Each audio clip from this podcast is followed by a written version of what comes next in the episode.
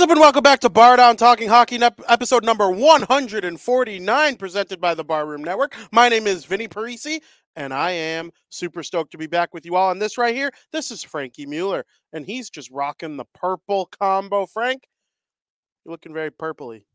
I am very purpley today. I'm excited to be back. I'm sure the viewers have missed us. We kind of left them without letting them know there wouldn't be a podcast. Um, but we're back. Yes, I think it, the people who follow us on social media, they'll quickly realize that there wasn't going to be one last Wednesday, obviously. Thank you, Tom. Happy to be back. We're excited for a good show here today. What's up, Skokes? Um, happy to have you guys here. Love you guys. Um, yeah, Frank, last week we missed. I was out of town, but we are back. We are ready to rock. And I am really, really excited about the stretch run of the NHL season that is upon us. Yeah, it's coming to an end though. I realize there's only about 26 regular season games left, at least for the Blackhawks. So it's you wait for this all year, and now it's two thirds of the way over. It's two thirds of the way over in the regular season, but the playoffs last two months. Yeah. So the hockey season goes till June, which we got a long way to go before the Stanley Cup is awarded. But for mm-hmm. the teams that are not going to be participating in the playoffs, um, yeah, their season we're, we're winding down. We're wind, winding months. down to the stretch run. Um, I think the Blackhawks are having a perfect year. I think I think they're better at doing the thing this year than they were last year when they got lucky and got Connor Bedard. I really, really do. I like this year. Brainy. You know what? We're going to talk about that. We will get to that. I am going to touch on it in period number three, but we, in order to get to period number three, Frank, we have to do period number one. And before we get to hockey, Frank, we have to, since we were una- unable to do so last week, we got to go over Super Bowl 58. Holy shnikes. That was fun, though. That, that was, was a good Super Bowl. It was, as we like to say on this show, a treat. It was. It a was treat. a major treat. There was a major treat. I didn't think um, it was going to be a treat at the start. No, no, not at all. Which I I'll didn't think it was going to be. I made my prediction that it wasn't going to be a treat at all. Like, and it was just so not. I got the result right, but the way of getting there was just completely off. I, you know, we'll we'll get to that. But Frank, the Kansas City Chiefs are Super Bowl champions for the second year in a row and the third time in the last six years. Five. What are your thoughts? Five. Sorry, five. 2020 they won. It's their sixth straight AFC yeah. title appearance. Mm-hmm. Uh, third Super Bowl in five years. What are your yep. thoughts? Man, they they did it. They won back to back. The first time since the Patriots did it in 2004 and 2005. You know, the Chiefs got out to a very slow start. They're down 10 to 3 at halftime. Things were looking grim. They couldn't move the ball at all. Patrick Mahomes struggled to get the ball past midfield for the first half. Then Andy Reid had to talk over with the boys at halftime and the Chiefs came out swinging in the second half and won the Super Bowl 25 22. I almost pegged it right. I had the Chiefs winning by four. Very close game, like I expect. Very odd score, though, for the Super Bowl. You know, I, I wouldn't expect the 25 22 score. That's that weird, like if you're playing squares, that 5 2 gets in there, not expecting it to happen.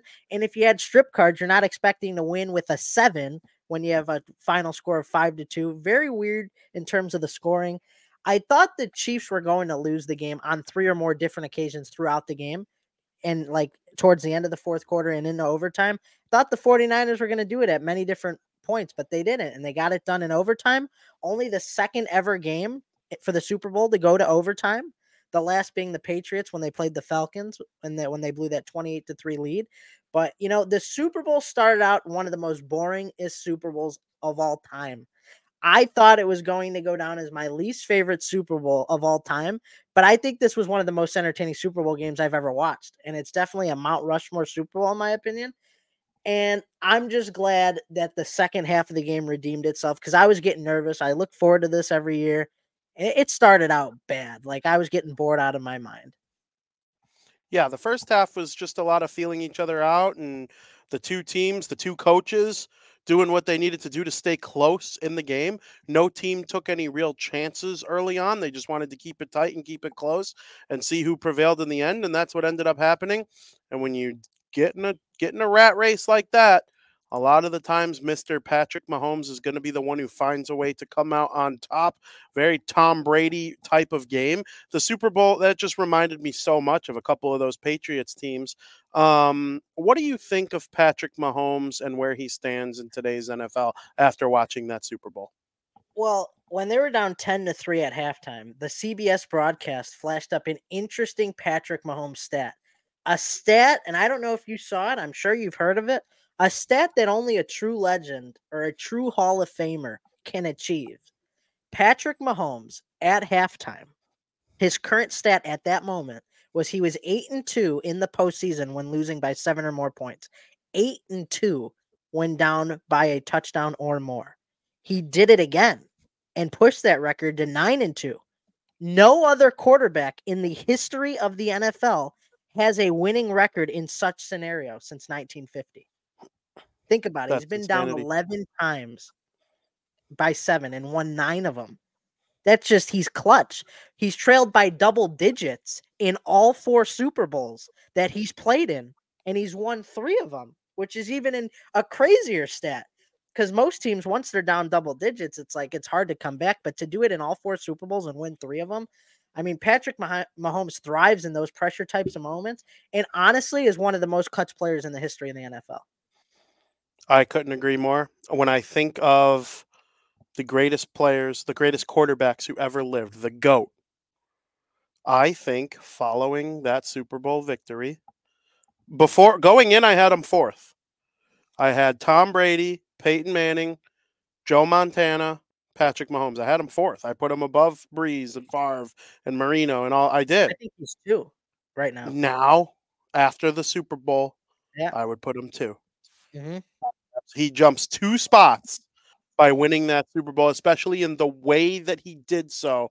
Um, Frank, what would it take for Patrick Mahomes to become the GOAT in your book over Tom Brady? Yeah, so right now, obviously, I can't call Patrick Mahomes the GOAT. No, I, I don't think anybody will... is. I think everybody no. kind of agrees. I think there will become a time in our lives, though, where he will be considered the GOAT. If his career ended today, he'd be a Hall of Famer, 100%, a legend, um, but he would not be considered the GOAT if he retired today. To be the GOAT, you have to dominate for 100% of your career, kind of like Tom Brady did.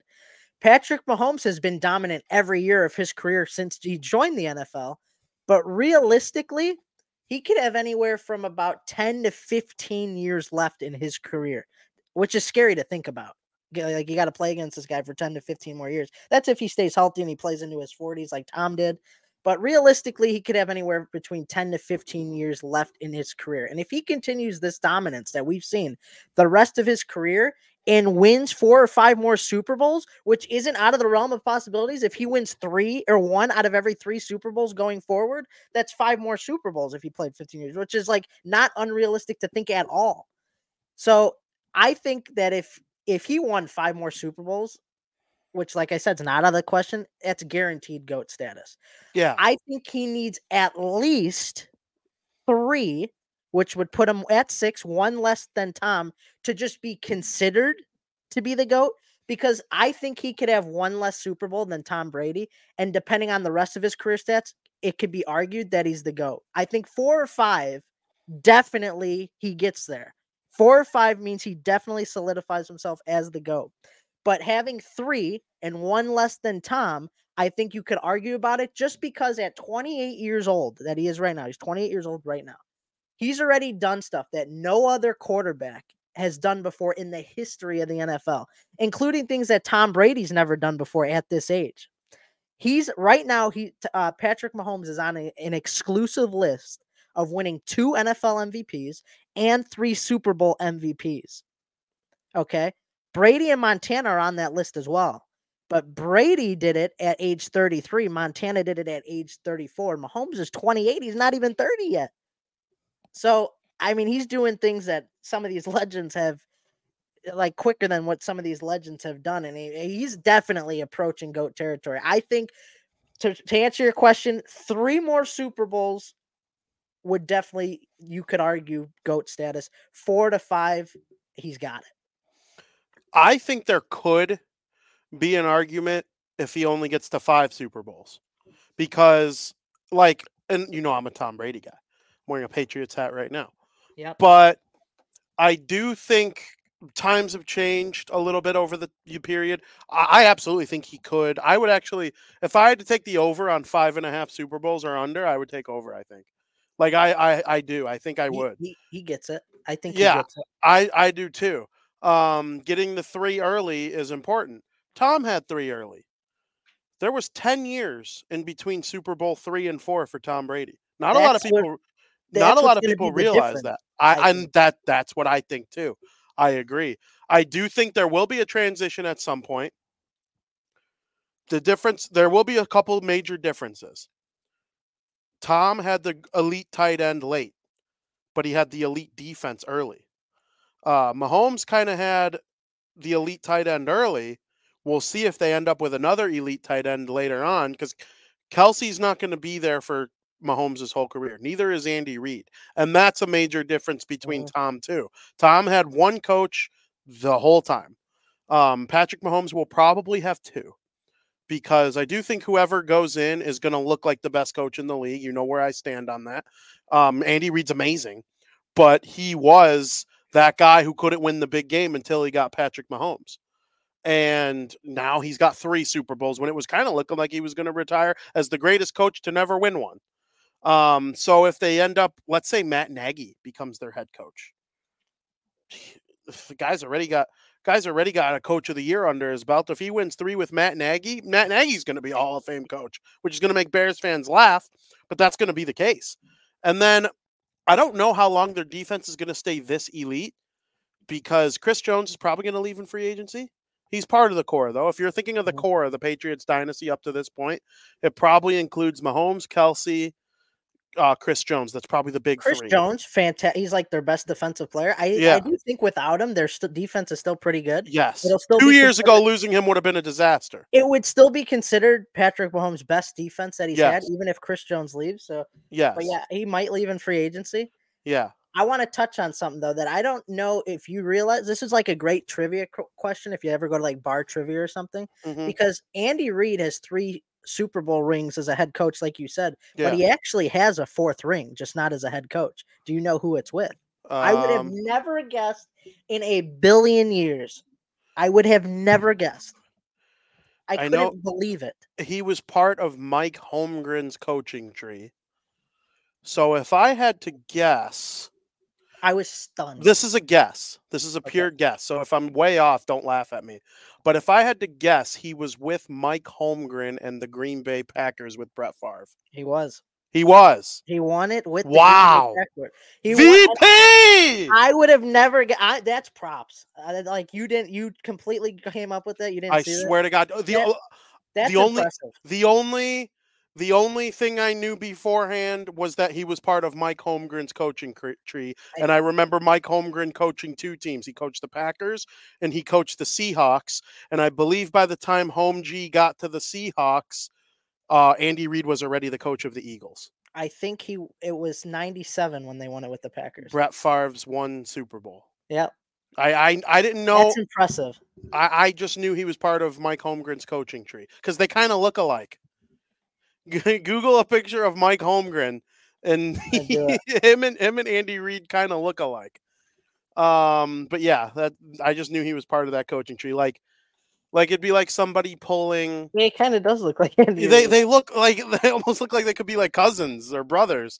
Um, Dude, that's weird. yeah, I just knew he was part of and Mike Holmgren, he was the coach of the Packers when I first started watching football, but he moved on to the Seahawks. I have a Not blurry side by side. Hold on. There's a side by side of them. Yeah, they they look pretty they look pretty close. This is to- insane. It's blurry because it's just like the art, but like, Frank, yeah, there you go. Yeah. come on. Yeah.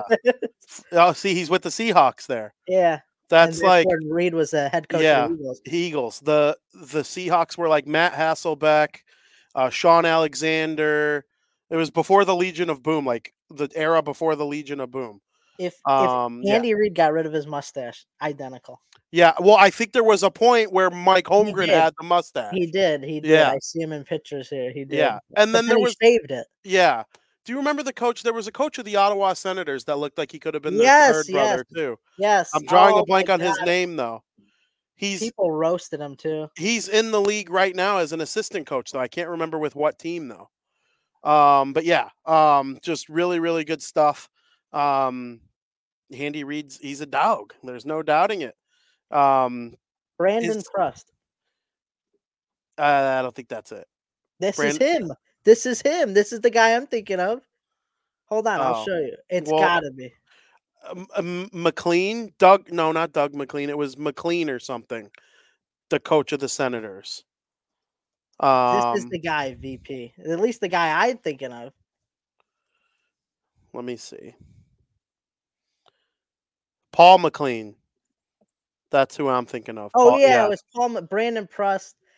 That's okay. yeah, Paul MacLean. Paul MacLean. Yeah, yeah. Yeah, they look similar. Very funny, very funny. But yeah, Mike Holmgren. That's what a him, cool- what a name Paul. Um, Frank, what do the Chiefs need to do to be a dynasty if they're not already? I would say the Chiefs are a dynasty in my eyes right now. Um, eh, so I know.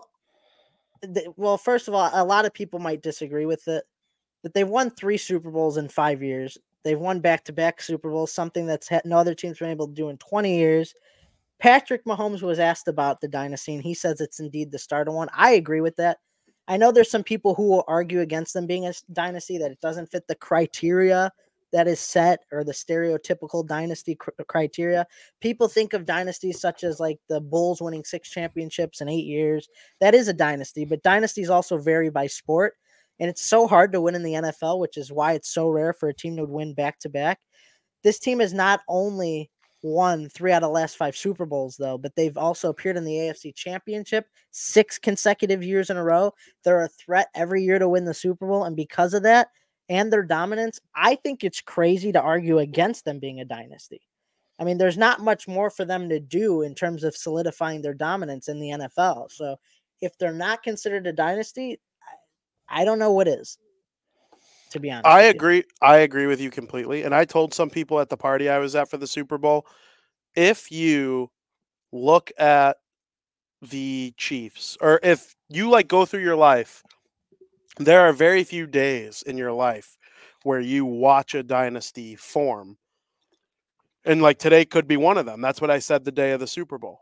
Um, the Blackhawks were a modern day NHL dynasty, but they never won in back to back years. Um, the Kings won two and three. I think you need three to be a dynasty.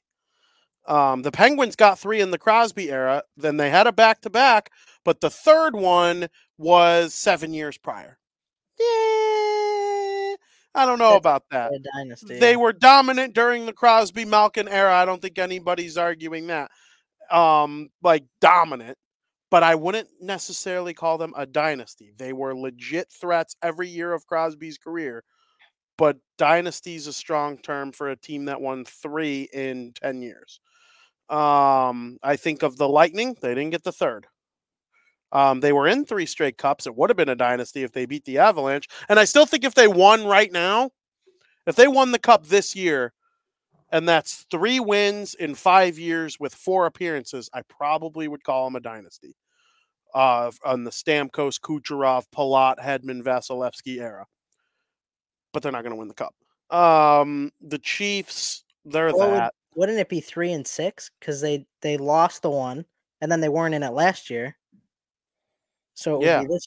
You said three and five, right? Yeah, three and five years, three and six seasons. Yeah, it'd be three and six. So it'd be like what the Hawks did. yeah, yeah. They have a back to back though.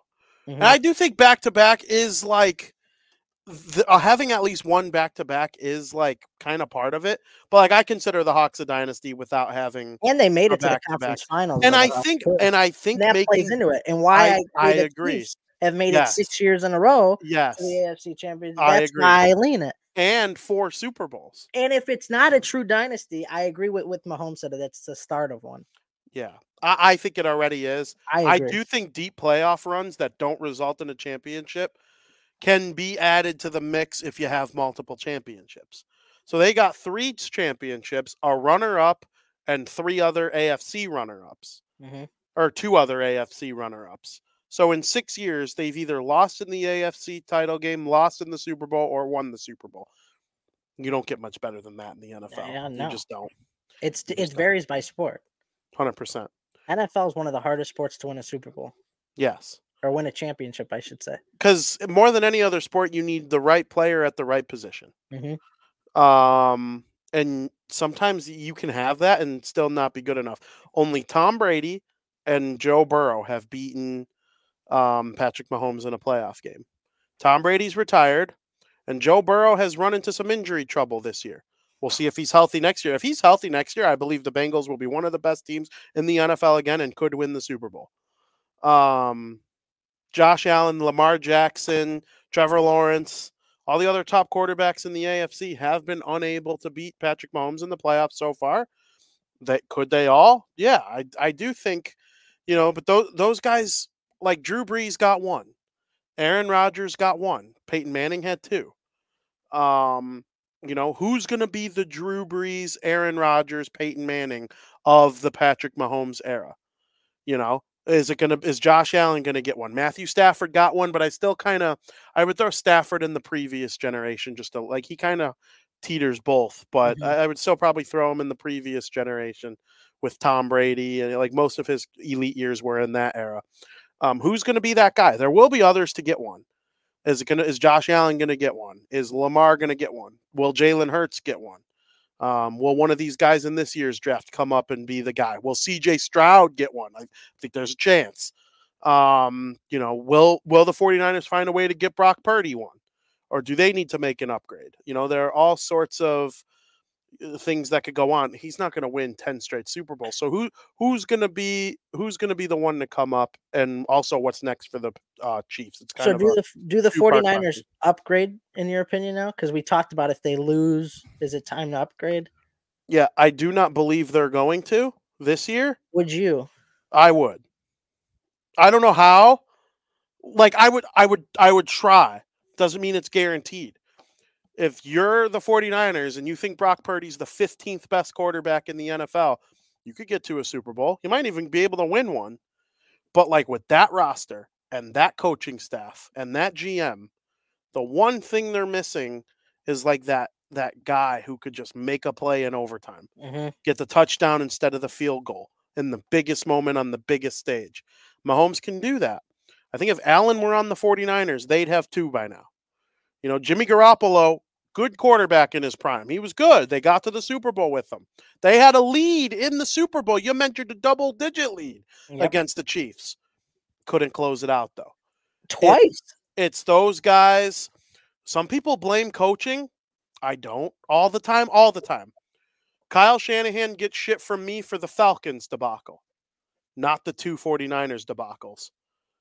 Uh, there are people arguing over whether or not you would kick or receive in overtime with the new rules. I'd love to know where you stand on that. Like, did you think Kyle Shanahan was a moron for receiving the kick?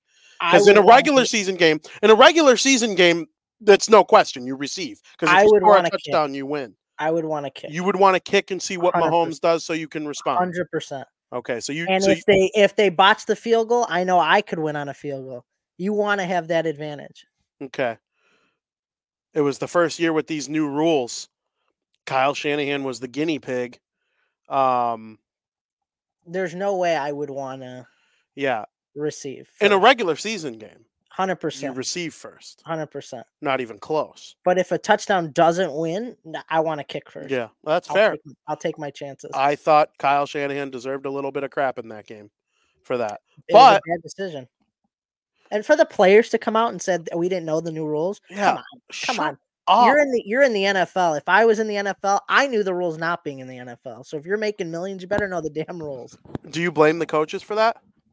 Well, I mean, Kyle Shanahan did make the decision. He went and told the players if we win the toss, like he explained his decision making. He said, We wanted to make sure if we scored touchdown for touchdown, we wanted on the third possession to have the chance to win the game. I understand that. But the way they played in the second half, they weren't scoring a lot of touchdowns. So it's like they were kicking a lot of field goals. They kicked the field goal in overtime. In that situation, well, let's play ball. Let's see if we could stop Mahomes. Because if we kick the field goal, similar to what you say, what would have happened against the Bills if the Bills made the field goal? Patrick Mahomes would storm down the field and get in the field.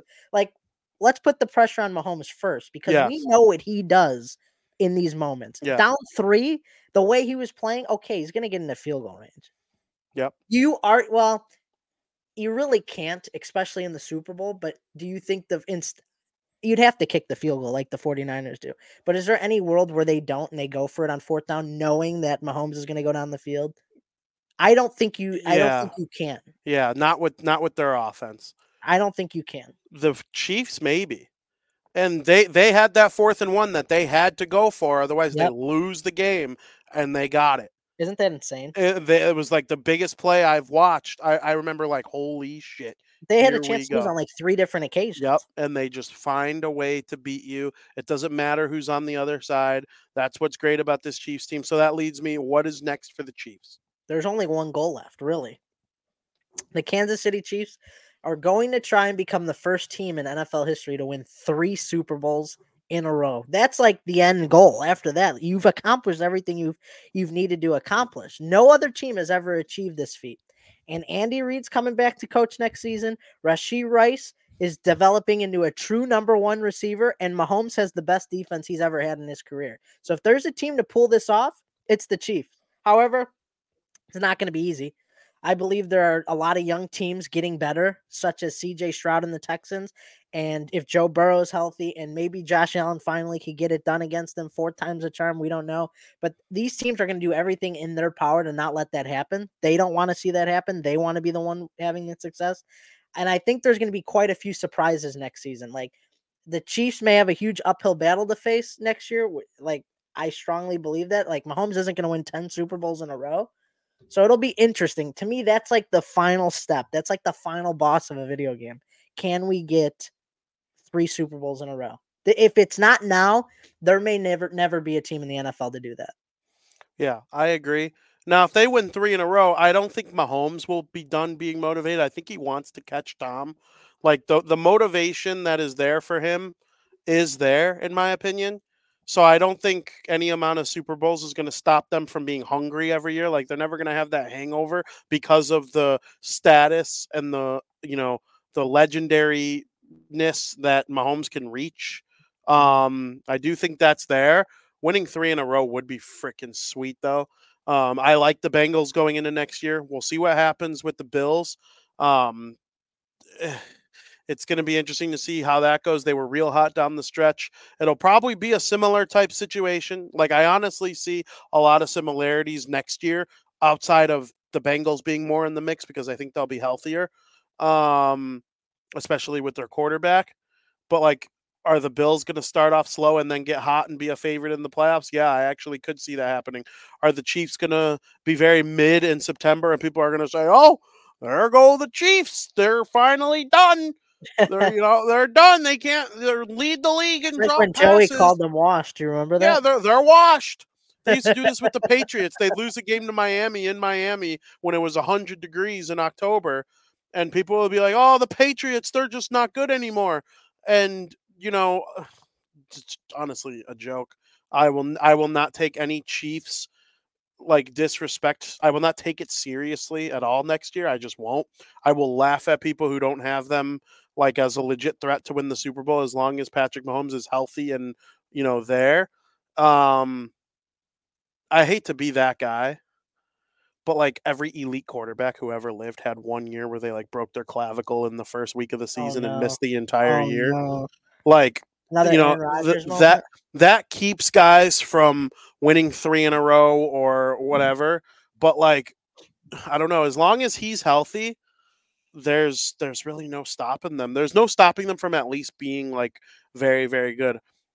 If I'm Joe Burrow, I'm motivated. I'm one guy uh, left in the league who beat him in the playoffs, and I know I could get it done. And I have weapons around me. I have Ja'Marr Chase. The defense is pretty good. I like my coach. We play in a very tough division, but that could honestly be a good thing because when you get to the playoffs, you're already battle tested and ready to go. Like the Steelers, Browns, Bengals, Ravens, all four of them could be in first place next year. All four of them could be in last place. Um, you know, and whoever's in last place could be a playoff team. Like it almost happened this year where all four teams made it. Um, because the division winner gets their bid, and then if the next three teams are the next, it's very hard because you play each other. Mhm. Um, but that doesn't mean you're not. You know, I still who missed from the the Bengals. The Bengals with Burrow are better than the most only of the team teams. that missed out of that division. Yeah, and they had a chance. That they have the uh the lowest or the highest draft pick, or excuse me, the lowest draft pick of all the non-playoff teams. Mhm. You know, like they could have got in. Who who was the seven seed in um in the NFC in the AFC? Was it the Tech? No, it wasn't the Texans. Well, it they was the won their Dolphins, division. right? It might have been the Because Dolphins. because the Bills jumped to the two seed, and I'm pretty sure the Dolphins dropped down to the sixth or who who'd the Bills play in the first round? they played. It wasn't the Dolphins, right? Because the, only way they played the Dolphins was if the Dolphins won. It's whoever the Bills played in the first round is who they was it the? Was it the Browns? oh this Frank Frank. Oh, the Steelers. The Yeah. Steelers. I remember. I was dreading it. Yeah. Well, that's how close they were. Um, it will be fun though. I can't wait to see what comes of this off And- season. Also, how is Aaron Rodgers going to fare next season? He's going to Yeah. be hungry to get back. If he's Justin healthy, Herbert's going to want to be healthy and get back to winning ways with Harbaugh as the coach. Yep. I mean, I think there's going to be a lot of surprises. the Jacksonville. Jaguars missed the playoffs because they were seven and three. Lawrence went down and they lost every game but one down the stretch. That's what I'm saying. Yeah. There's going to be a lot of hungry teams wanting to take him down. It's going to be that- tough next year. Isn't that crazy that the Jaguars were seven and three and missed the playoffs? I thought they were in, I thought they were a Super Bowl contender. and then they just shit the bed. They really, really did. Um, but yeah, what an exciting time. I have to tell you something. I changed my opinion on something. Uh oh. I'm all in on Caleb Williams. Oh no. I Every- already all in though. Every yeah, but you like liked them already. we- I was we- the guy who like we showed I showed doubt. Uh, If he's not the guy, then I don't think that's like anybody's fault but the scouts. Because from everything I've heard, he is just the real deal.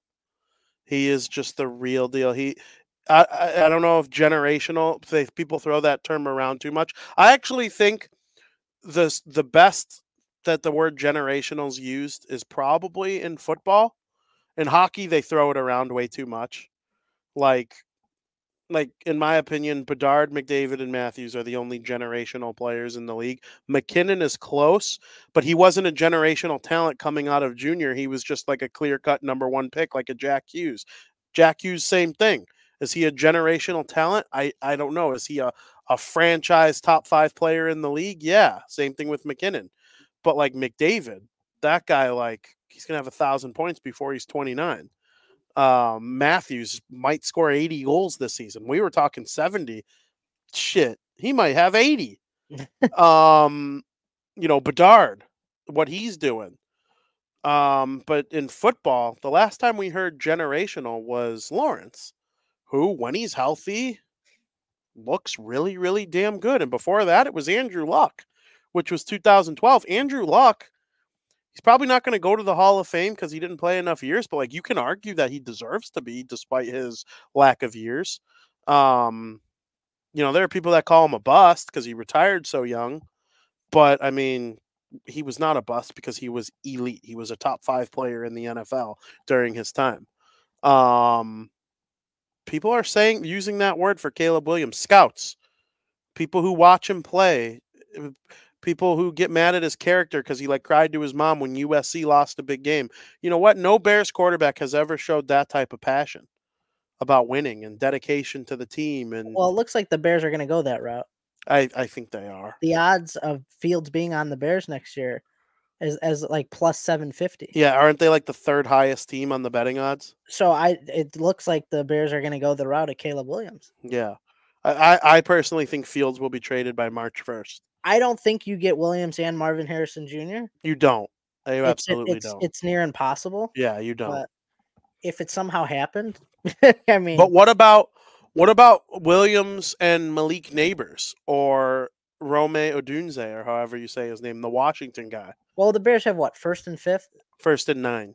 Oh yeah, they're not getting them. No, they're not getting Harrison. I thought they had first and fifth, and I didn't even think they had a shot to get him Yeah, at five. no. I think the top three could be quarterbacks. They will. It could go Jayden Daniels and um, Drake Maye in the top three. Williams for sure in the top three. The three teams, you know, it's not every year that teams that need a quarterback are the top three. That is the case this year. hmm The Patriots are going to move on from Mac Jones, and the Commanders are going to move on from Sam Howell. I like Sam Howell too. Yeah, I they really do. they don't like him in Washington though. They're done with him. They're going to draft. He's going to be a good backup. I I think take him as a backup. Yeah, of course. I think Drake Maye is probably going to end up being their pick. And then if the Patriots take a quarterback, that leaves Marvin Harrison Jr. for Kyler Murray and the Cardinals. And like, what if Kyler Murray looks like the guy who we all thought he was going to be? He did for a minute there, and then injuries and inconsistencies have played a battle in his career. But I'm excited for the draft, though. I released my first mock draft yesterday, and it was tasty. It was it was really really good. I'm excited about it. That'll be fun. Yeah. Absolutely. So we'll see if we have a new quarterback for our Chicago Bears um, soon. Frank, it's time to talk a little hawk in period number two. Welcome to period two, Frank. The Stadium Series was over the weekend at MetLife Stadium, home of the New York Jets and the New York Football Giants. It was a great weekend at MetLife Stadium. There was a lot going on. There was Jonas Brothers concerts and Gaslight Anthem concerts and all sorts of great stuff. On Saturday night, the New Jersey Devils took on the Philadelphia Flyers. What are your thoughts? Yeah, I'll give my synopsis. Then I want to really hear it from you because you were there. But um, yeah, Devils win six three against the Philadelphia Flyers. Had to be a banger to see in person. Can't imagine that. Devils came out firing. Nico Daw- Daws has been lights out lately. Fi- finally, like one of the goalies I could get behind for the New Jersey Devils. I like Schmid too. Um, but Nico Daws has been electric factory lately. Flyers had so many scoring opportunities in that game, and Nico Daws just shut him down on nearly everyone. Very surprised at how well he was playing, and he has been playing that well for most of the games he's played this season. Now, Nico Hischier, he was outstanding. He almost had his first career hat trick on an empty net goal. He had two goals and an assist. We saw the Devils get some scoring from their depth depth players. Their defense looked a whole lot better. The Flyers weren't even playing bad.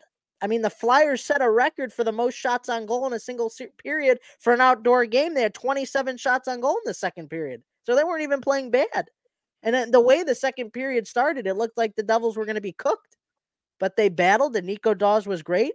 The game, that game showed that the Flyers have so much to work on as an organization in developing and building a winning franchise. They just they had the opportunities, but they couldn't capitalize on the opportunities. And to me, that's what a good franchise does is they capitalize on those scoring opportunities. And that's why so many of the good teams in the league have won cups and stuff like that because they do that. And the Flyers aren't there yet. And the Devils proved they're a step ahead of the Flyers. They got the better players on their team and they dominated. But you know, the Flyers showed fight and it was a very entertaining game. How was it for you, VP? Frank, it was one of the best days of my life. I honestly think it was the top sporting event I've ever been to, and that's saying something. It passes the SEC championship as my all-time favorite sporting event that I ever went to. It was first of all, I got to go to a game at the Rock two days before they lost to the Kings, but it was just so fun to be there and see everything and be a part of it again. Um, the the stadium series though, from the time I got there at noon Eastern until the game started at 8 Eastern, 8 hours in the parking lot. It was just one of the greatest days ever. I loved it so much. Um it was cold. I I had windburn on my face when I got back. Um no doubt. Um but it, it was really cold. It's not the coldest I've ever been at a sporting event though. I also dressed perfect for it. I honestly think like you know, I did a good job with layering myself. Um, it got a little cold towards the end, but you know, the Devils scored enough times. There was a little bit of a lull in the second period. Obviously, you touched on that, and that led to you like sitting in your seat a little longer than you were used Mhm. to. But like Nico Hischier scored 32 seconds into the game, and the place just freaking exploded. Gaslight Anthem wasn't even ready. They tripped over the, your, their equipment getting to their instruments so they could play the goal song. They were so caught off guard by the fact that they scored so quickly. Um, from beginning to end, though, the NHL, they should be proud of themselves. The Devils should be proud of themselves. The players looked good. The stadium looked good. Um, it was pretty easy to get in.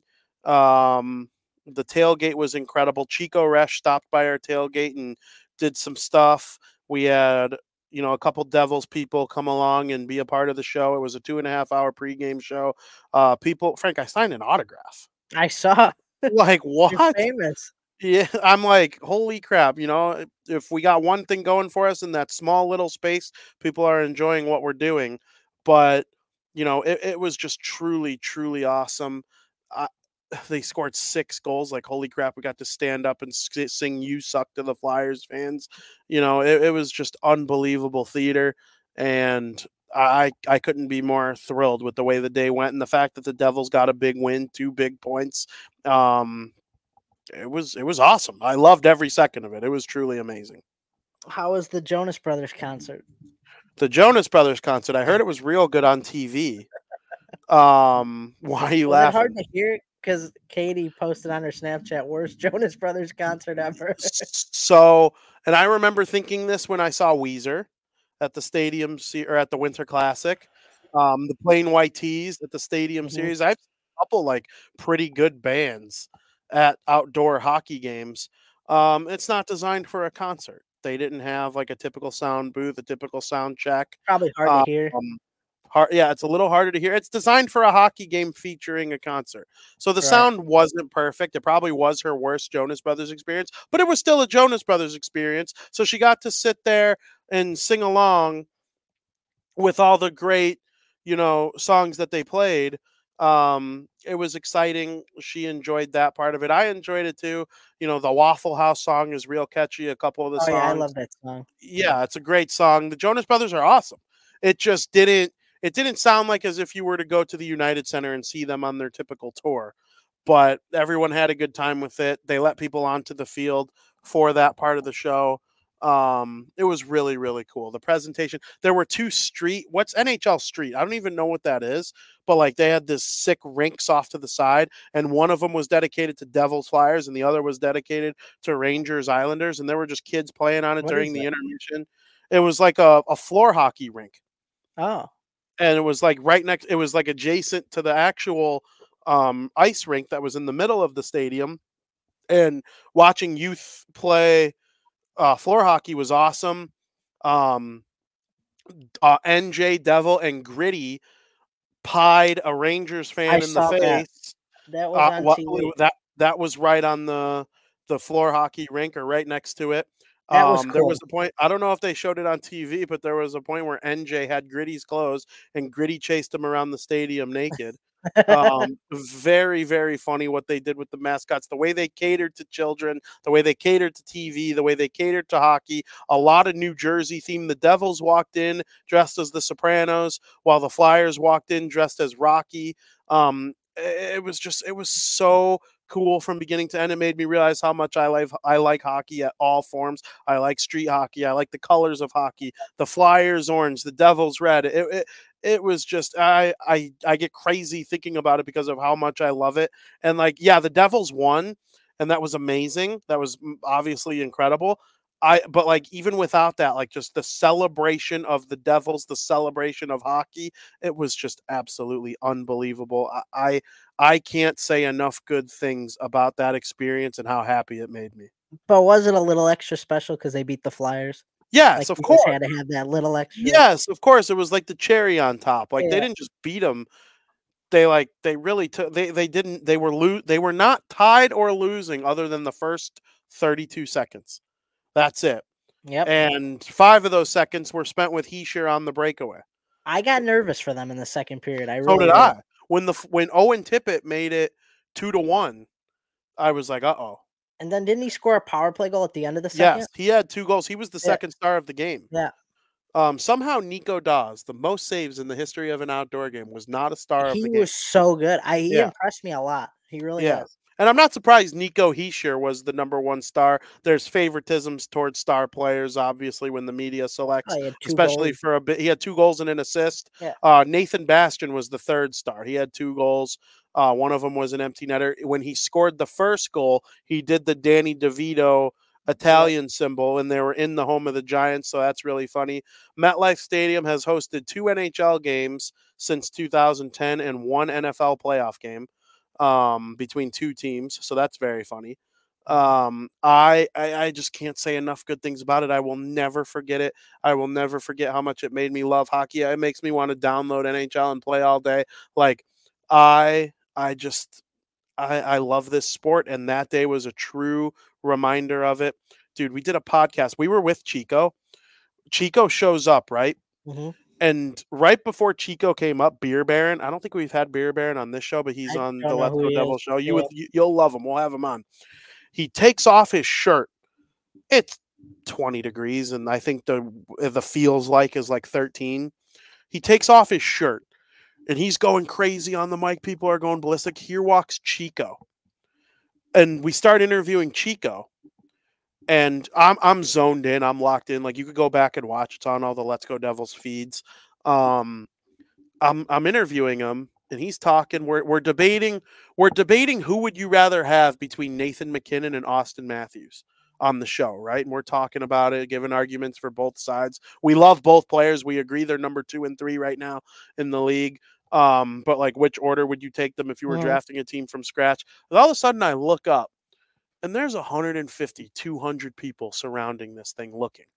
And I'm like, holy crap. I I I officiated a wedding and there were less people watching me than when we were doing that. Like it was just abs my jaw hit the floor. It was like unbelievable. I loved it so much. It, was it was truly I can't like I could tell you stories for days about it. When we first got there, we got kicked out of the parking lot that we were originally going to post up in.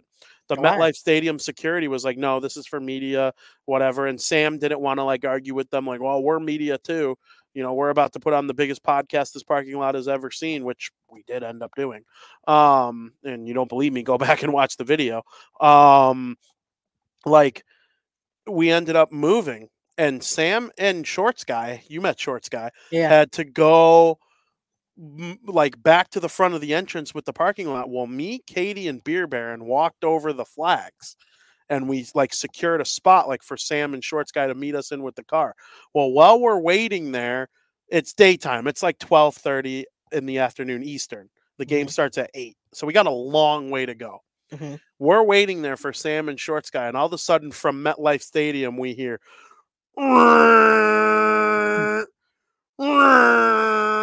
it's the devil's go horn. Mhm. And then the guitar. Hey!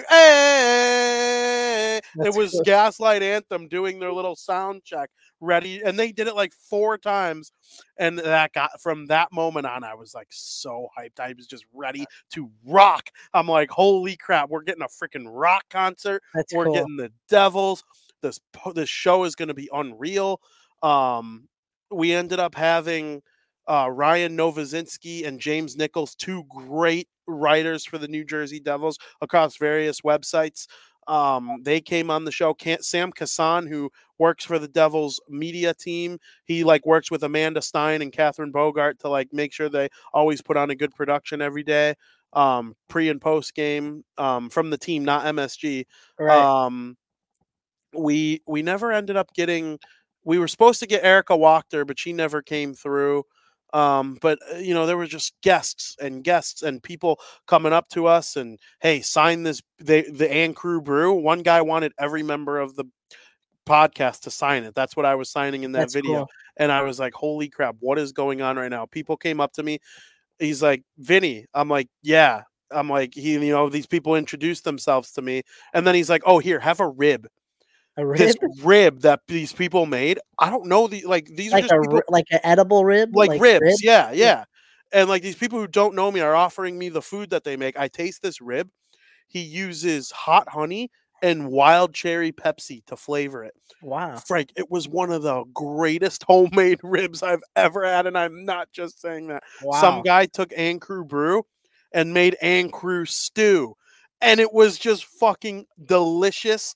It had meat and vegetables, and it was the beer was the base of it, and it was freezing. So this, you know, this stew, w- like warmed up your body, like you ate it and you felt all tingly. yeah. Someone brought someone brought a ginormous sub that like served like 20 people and it was the John Submarino.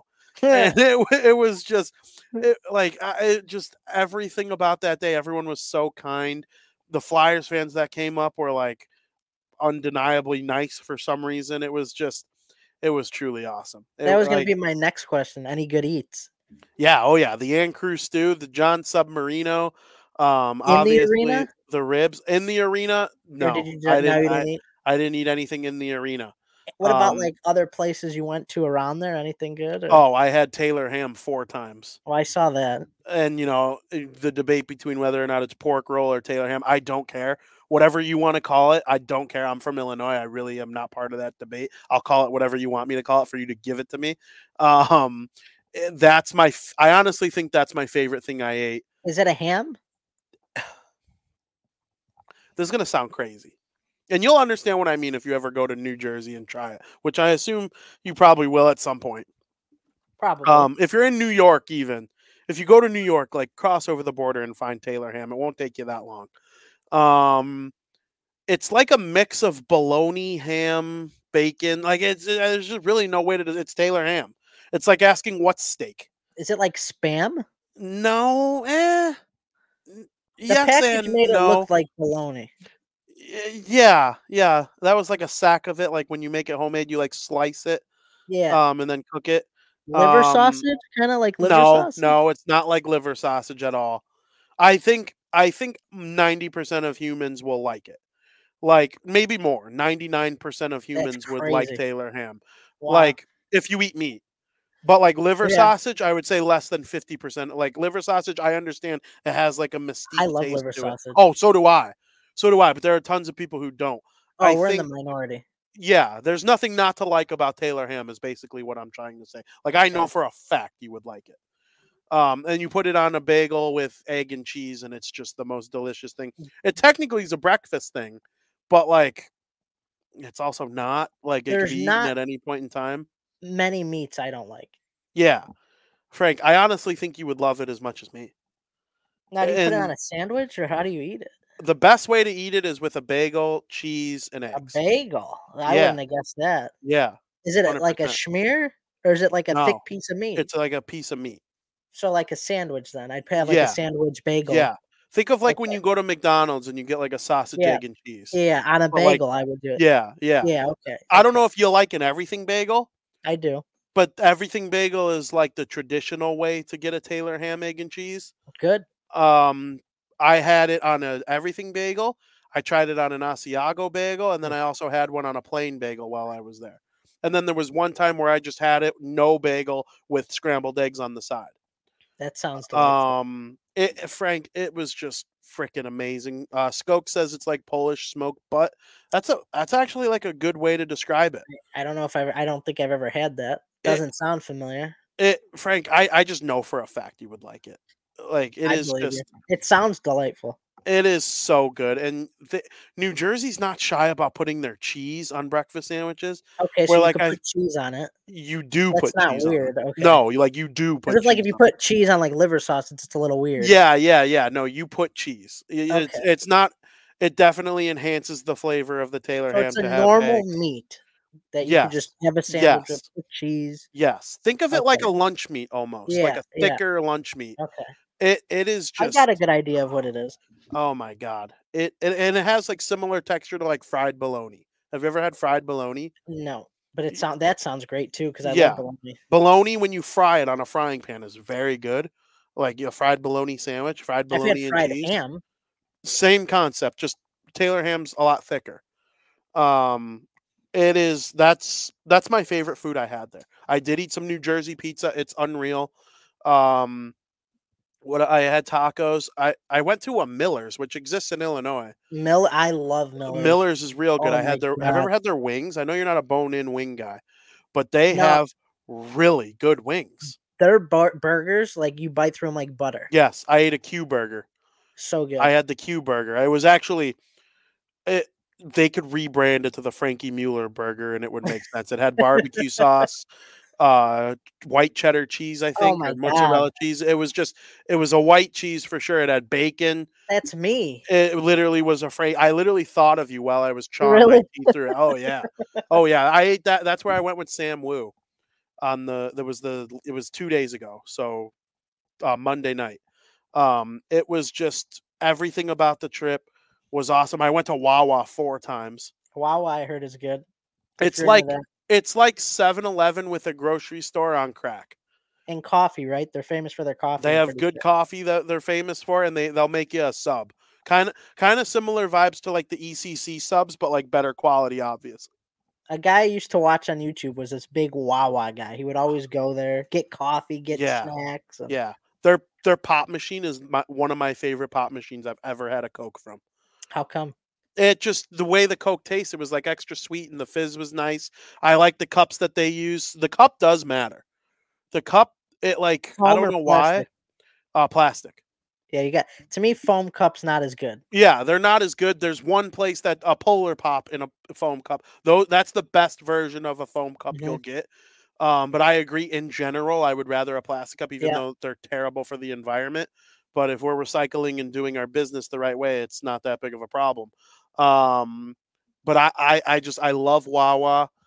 I loved going there. One of my Taylor hams was from Wawa. That was probably my least favorite of all the Taylor hams because you know there was kind of like a grab and go type, but it was still Yeah. delicious. It was still delicious. It's better than any breakfast sandwich I would get in Illinois. I honestly think if I lived in New Jersey, I would have Taylor ham at least once. Now, can we not get Taylor ham here? No, Why?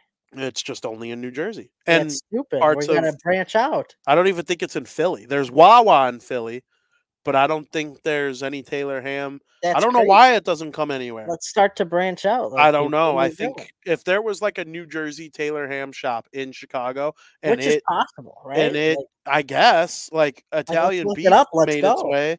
Italian beef made its way around the country, that's what like, I'm saying. but it, Frank, it is weird to be like, no, I can't get an Italian beef while I'm in New Jersey. It just doesn't exist anywhere.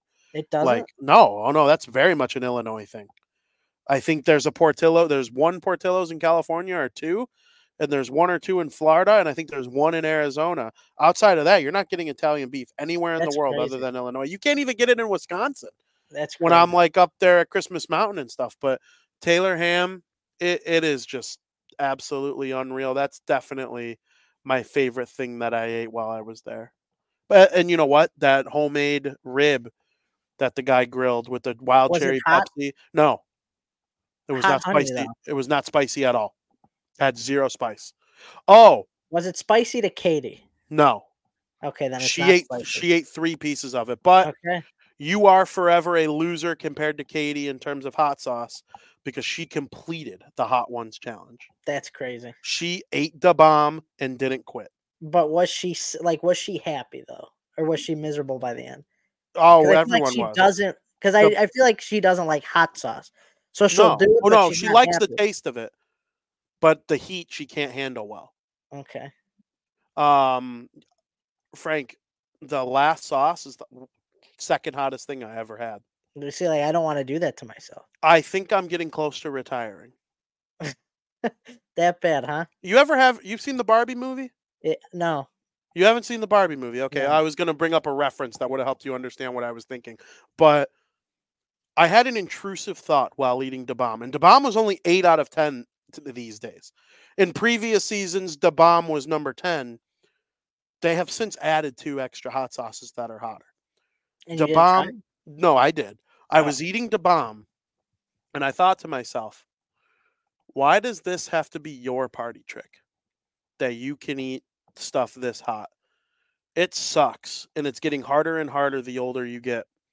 You don't have to be that guy anymore. I remember Harry showed up to your house one time, our cousin, and he had those habanero ghost peppers or whatever mm-hmm. that he grew in his backyard. And everyone was like, no, no, no. They, nobody took one. And then here's me. I took two. Instead of just having one, which is still a jackass move to eat even one, I ate two.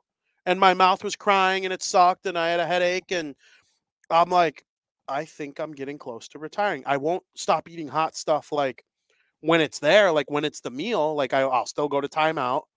Um, probably go to timeout this Friday. I miss it. Um, but like other things, you don't need to be that guy anymore. And I honestly think I'm getting close to retiring from being the hot sauce guy. Interesting. my, my there's a lot of miles on this tongue, Frank. There's a lot. I've It's gonna be tasted. raw. I've tasted just about every hot thing that's ever been put in front of me. I'm worried about that. I'm worried. My taste buds have already. My taste buds have changed more in the last two years than any ten year period Your in my. tongue's gonna be like sandpaper. It's just gonna be numb. Just I- nothing. I no need to chill. I need Bland. to chill. I think I'm going to take a little bit of a step back for a while. Maybe I'll get back in the game at some point, but yeah, I'm not. Re- I'm not retired. But when I was eating bomb, I was like, like you you don't enjoy this anymore. It used to be a thing you like to do. Um, like we used to do the hot sauce challenge with Call of Duty. You play a game of free for all, and every time you die, you take a shot at Tabasco. That's And I had the best game of my life. I went 30 and 6, but take six shots of Tabasco, even. That's a great game of COD.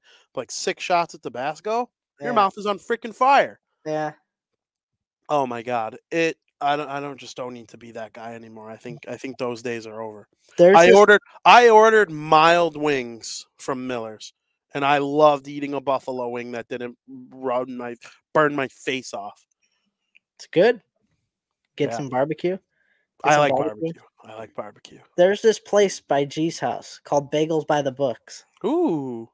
and um it's it's like the new bagel place to go to because the Einstein place that they get bagels from for like Door County they shut down. They're closed Mhm. now Yeah. permanently, and they have a hot Cheeto bagel there, and I haven't tried it yet. But Ooh. it's it sounds it's very unique. So when you said spicy, I'm like, it's probably not going to be that spicy because hot Cheetos really aren't that spicy as it is. But if you ever get the chance, you might want to try it. I know it's not hot, but you still enjoy hot stuff, and It's probably one of the hottest chips on the market. A hot oh, Cheeto. oh, 100 percent. yeah. Hundred percent. Yeah. They they like the spiciest Dorito probably isn't as hot as oh the flaming hot Doritos probably equal. Yeah, the spicy nacho Doritos aren't as hot They're as a like- hot Cheeto, No, not at all. Not even close. but jalapeno crunchers are very hot. I like jalapeno crunchers. The crunchers yeah. brand Yeah, because they have like Lay's crunchers for sure. whatever these crunchers, Miss Vickie's or whatever. No, but the jalapeno cruncher brand, those are pretty up there too. I love those. Yes. Very, very good. Well, that was the trip to New Jersey. It was absolutely unbelievable. Well, I'm glad you had a good time, VP. I'm happy for you. So Thank you. I can't wait to go back. Uh, next time I go back, I want a lot of people to join me. I told I told my mom yesterday I don't want a 30th surprise party. Keep that shit don't freaking do I don't want it. I want I would love for you and G and you know her parents to come to New Jersey and watch me do a show in person. That would be better. You know, a f- the flight two way was like 150 bucks. Like, I, like it's not like I, It's I not that long of a flight either. no, it was it was an hour 40 there and like 230 back. Yeah, it's nothing. Yeah, I didn't know flights flights west take longer than flights east. Yeah, they do. I did not know like wind and Yeah, you're like you're driving or you're flying with the jet stream when you go east. when we went to Vegas, it was like four hours. Yeah, when you came back, it was probably like three fifteen, Yeah, right? Three yeah, three like that. Yeah. Yeah. Um, I did not know that, but yeah, I kind of like I kind of like it taking longer to get there though, because you're still in that excited vacation Mhm. mode. Uh, Absolutely. I'd rather it be shorter on the way back, where when you go east to New Jersey, which is fine, it was fine. I both of my flights were fine. I like United; it was a good time.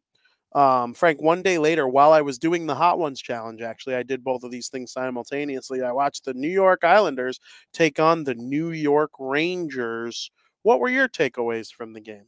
the Rangers absolutely stunned the New York Islanders 6 5 in overtime. I actually shut the game off when it was 5 3 because I wanted to watch something else and I was getting kind of bored. I'm like, all right, the Islanders are going to clamp down. I checked 15 minutes later, they're in overtime. I put it on and it's they're reviewing the goal for Panarin. And it like ha- everything happened so quick. 5 to 3 with less than 5 minutes to go in the third period. Islanders completely collapsed. Took two penalties late in the last five minutes of the game. Rangers took advantage of both of them and wasted no time in capitalizing, winning the game 10 seconds in, in overtime by a Panarin goal.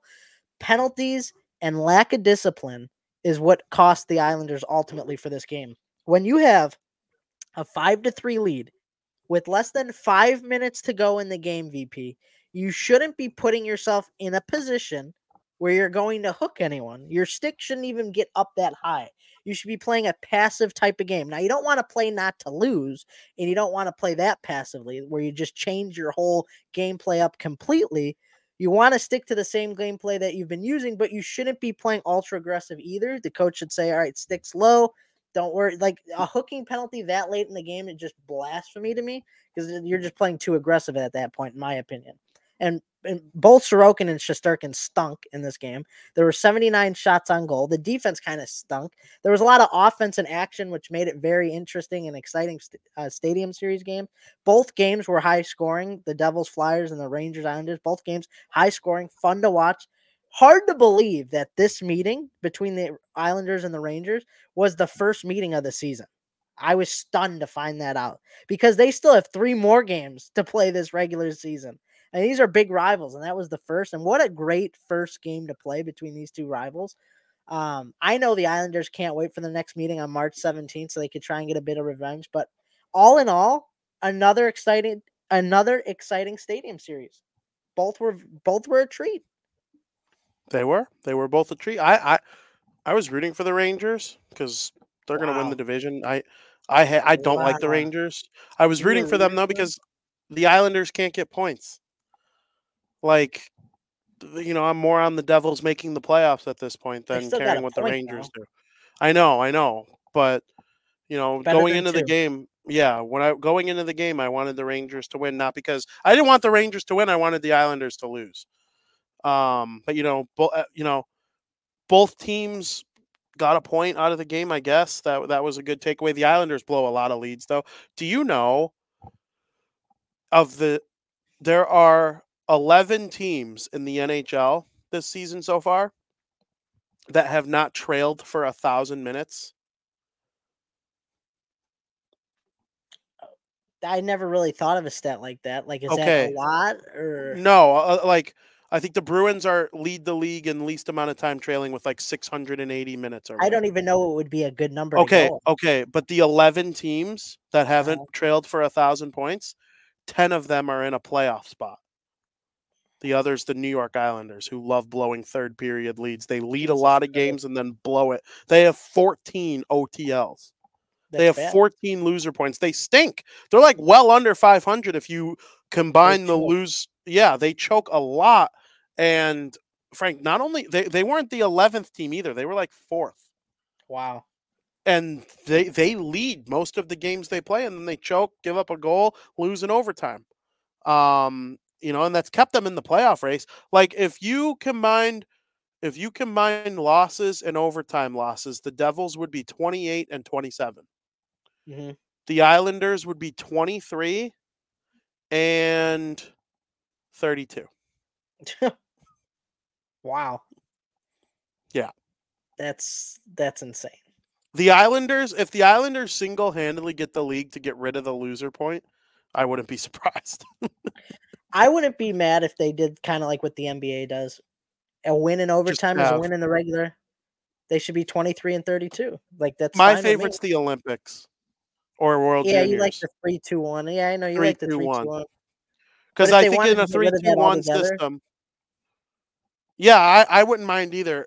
In a 3 2 1 system, the Devils would have significantly more points than the Islanders instead of being tied with 60. I I get it. It makes sense. You should be rewarded more for being a team in regulation. But at the end of the day, a win's a win, right? Like yeah. you won the game. Yep. Baseball, like a win in overtime in the, the playoff is still a win in the series. It's like why are we why are we trying to yep. penalize them for winning the game? Like Yep. In baseball, if you get a win with the silly ghost runner rule, it's the same thing as if you won right. 10 to 0. Yeah. So why are we trying to do that in hockey? That's why I wouldn't be I'm fine either way. Yeah, Whatever I agree. want to do. I agree. I also miss one through eight. I'll say I it. miss that a ton. I'll say it proudly. I, like I, I like agree. the first round matchups are great. Uh, I love seeing. You know, this year we're probably going to get Vegas versus Edmonton in the first round, right? Like that's almost a foregone conclusion. Mm-hmm. Like I I love that. You know, but like I'd rather it in the conference finals. And mm-hmm. if that doesn't happen, you like you're not guaranteed. The the Canes have been swept in two straight conference finals. Mm-hmm. Like, oh, give me the Bruins versus the Leafs in the conference finals, or give me Florida versus the Bruins in the conference finals. It can't happen because they're both in the same division. Right. Um, but you know, Frank, the Stadium Series was a complete success. It was one of my favorite sporting memories of all time, and uh, nice. frankly, I'll never forget it. I will to hear it. never forget it. All right, let's expand to the rest of the NHL that didn't participate in the Stadium Series in period number three. Break. Normally we do football in the third period, but we did it in the first because we missed last week. That was kind of my logic behind it. Um, so we'll we'll treat the period three in this episode similar to how we do the NFL period, where we'll go over the rest of the NHL stories, but on the back end we'll go over a couple non-sports related things like we always do. Um, we'll start off with the man, the myth, the legend, Sidney Crosby. Just continues to be one of the five or six best players in the NHL, despite being 36 years old. Um, he's on pace for one of his best goal scoring seasons of his career and amongst the best point scoring seasons of his entire career. Frank, I told you early on I'm rooting for Sidney Crosby to have 700 goals, 1,300 assists for 2,000 points. I think it's very attainable for him to be the league's all time second leading scorer. Um, I don't know how long that record will last if McDavid keeps doing what he's doing, but I, I honestly think being the league's second leading scorer and having 2,000 points is a real possibility, especially if he keeps up with this current pace that he's on right now in his mid 30s. What are your thoughts on Sid, who scored his 29th and 30th goals of the season against your Blackhawks a couple Yeah. nights ago? And then the next night, he scored against the Kings. So he had three goals in two games, up to 31 goals on the year, 55 points in 53 games. I mean, he's been killing it. And the only thing is, it appears like my prediction of the Penguins stinking this year is going to come true. I mean, this team is just too dang slow. They need youth on this team. They went out and got Erik Karlsson, which didn't make sense to me when it happened. I get a, why a lot of people liked it and thought it was going to make the team better, but I, I never saw it that way. And right now, the Penguins sit seventh in the Metropolitan Division, with the Blue Jackets being the only team worse than them. And Crosby having a tremendous season at age 36, and the Penguins are wasting him right now. He's not a spring chicken. He's at the end of the, his career, and it'll be here sooner rather than later. I mean, you can't waste these years. And since there's a very high chance that they're going to miss the postseason this year, it's going to be ex- interesting to see what the Penguins do this offseason to try and fix their sluggish problems. Are they going to make a big move? I don't think you run it back with this same team next year.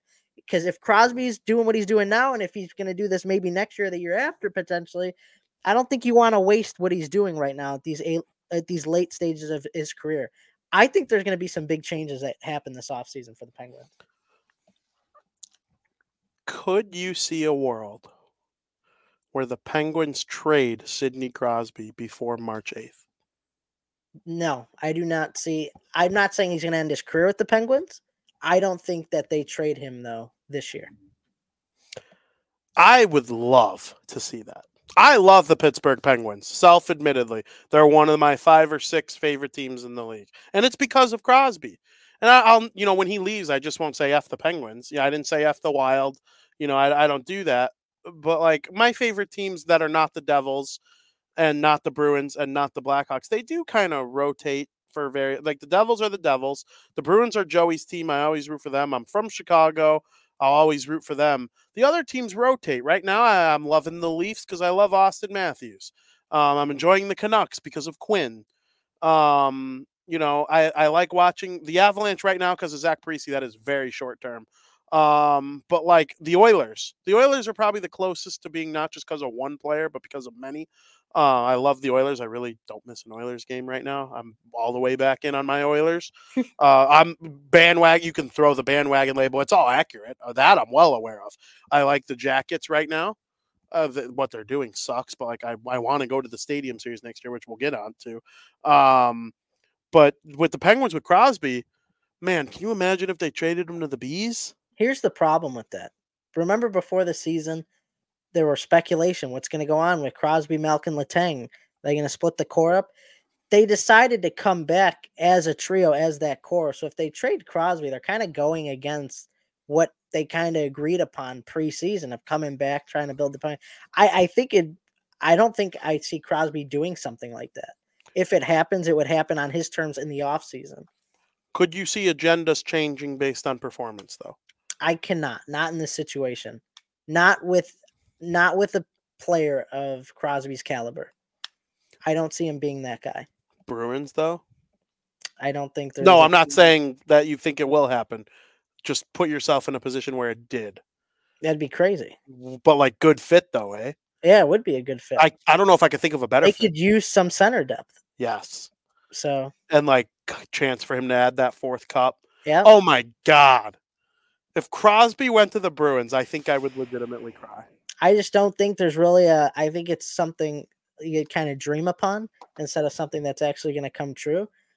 Because like you, you had all this media talking about what's going to happen with the three big titans on the Penguins, and then they all come back, and then he just leaves. It would. I think it would rub Malkin the wrong way, and I think it would rub Letang the wrong way. It's just something you don't really do. It's. I think the Penguins need to shut things down. Honestly, I think. um I don't think there it's possible to win another Stanley Cup with this current core. They're too I agree. I would like to go see Crosby, Malkin, or Letang move on to be like depth pieces on other teams. Crosby would still be a little more than a depth piece. Malkin probably would a little bit too. Like if Malkin went to the Devils, he'd he'd be their third line center, but like he'd be part of like he'd be a veteran that's part of the short term core Mhm. for sure. And, and it's tough to do. I had to do it with the Hawks, getting rid of Toews and Kane and Keith and Seabrook and everybody. We lost everybody. yeah. It's like it's not easy to do, but they're so slow, dude. And They this is are what I was worried about because like everybody on the team's old and ancient, except like a few guys.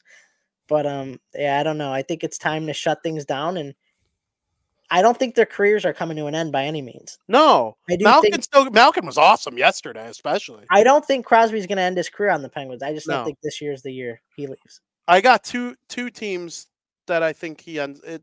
I he either goes to Boston. I could see Colorado too. I swear to God, I was going to say Colorado. It was Yeah. the other fit. There, that's a team in my head that is sticking out that I could see him on the Avalanche at some point. That's Yeah. so weird you said that. I was Well- literally just about to say that. Yeah. Well, two players in the NHL grew up like within a couple miles of Sid. Brad Marchand and Nathan MacKinnon. And like he'd be the number 2 center on um Colorado, but he'd be the number 1 center in Boston, but he would have better wingers to play with in Boston. I, I just think I think cuz Rantanen's not splitting up from the Nate dog. Um but I, I don't know. I think one of those two teams could he could I see him going to, you know, Edmonton and being a second line or third line center there? Yeah, I could see him if, if he's truly cup chasing at the end of his career, then yeah, one of those Canadian teams. Um but or or like let's say the Habs become like the next Devils. I know the Devils are struggling a little bit this year with their goaltending, but like overall we think the future of the Devils is very bright. Let's say the Habs become that could Crosby go play for the team he grew up cheering for? Yeah, I could see that too. But I think that would be need that would need to be situationally correct for him at the time of his decision. If it were right now, it'd be no. But if it were two years from now, maybe. I think Montreal is building something nice. So, and we'll see what happens in the draft lottery. But man, Sidney Crosby, he's just been unreal this year. It's been fun to watch. Uh, they played the Islanders yesterday and lost. Um, it really shows how slow they are when you watch them play the They're Islanders because bad. the Islanders are slow too. But you know, one's a turtle, one's a snail. Which I one's the faster? I think the Penguins are the oldest team in the league, though. yeah, they are. They're like They are. Uh, Jake Guentzel's gone though. I think he's traded by March eighth. I really do. I think this team's going to be a lot different come next year. Yes. Yes. And you know what? Start building up prospects, build that next great Penguins team. It's a good organization. Hmm It is an organization that has been committed to winning since 1990. hmm and they really have done a lot of winning. They also they show commitment to winning by stinking at times. They didn't get Mario Lemieux without some bad years. They didn't get Jagr fifth overall without some bad years. They didn't they didn't get Marc Andre Fleury first overall without some bad years. They didn't get Evgeny Malkin second overall without bad years. Crosby first overall. I feel like I'm forgetting a big one. Letang was in the second round. Uh, they they got Ryan Whitney fifth overall hmm traded him for Kunitz. You know, they were bad from like 2000 to 2007 ish, and they really rebuilt it the right way. That's coming up soon. I do think it is. And if they get a couple cups every decade or every other decade, they'll be okay with the way they run their business. hmm Um, did you see them honor Jagr? Uh, I didn't watch the ceremony. No. The ceremony was cool. Jagr was Jagr. The warm ups though, they all wore the throwback I, I jerseys, that. Yeah. all throwback Jagr jerseys, and they all wore mullets during warm oh, I didn't see the mullets. They Yeah. wore mullets. I saw the Really jerseys funny. that they were wearing. The Yeah, really funny that they were all wearing mullets while skating around doing their warmies. Uh, Jaromir Jagr is one of the best players ever. They retired his famous number 68. Very excited to see that. Jagr did play for the Devils for a couple years, Mhm. and he he made some bad Devil seasons very enjoyable for someone like me who's not missing a game no matter how bad they are. Um, love Jagr. Love Jagr. Um, Frank Connor Bedard is back. And not only is he back, he somehow looks more productive than he was before his Yeah. injury. It's It's, almost like it's almost like this helped him take another step, which is unbelievable to think about because he was one of the best offensive rookies I ever seen before the injury. it's scary, isn't it? No, Like- sure is. In three games, he's got two goals and four assists. He's two point per game in his last three games. I think the perf- this performance, coming off longer than a month break, just improved him and just proved that he's like hands down going to win best rookie and Oh, rookie of the year. Like it's a to me, it's a guarantee. His only other competition are defensemen, and they're not going to catch him in points. So, and like, not only that, but it's like he's done it in so many less games. Mhm. He's missed like 14 or 15, gra- right? Like 14 or 15 games. Like last game against the Hurricanes, he only had one shot on goal and it was a goal. and yeah. he had his third offside wave off of the season. Too. I know it's like they're against him. So annoying. like, They're, that's the thing, though. They're so not against him.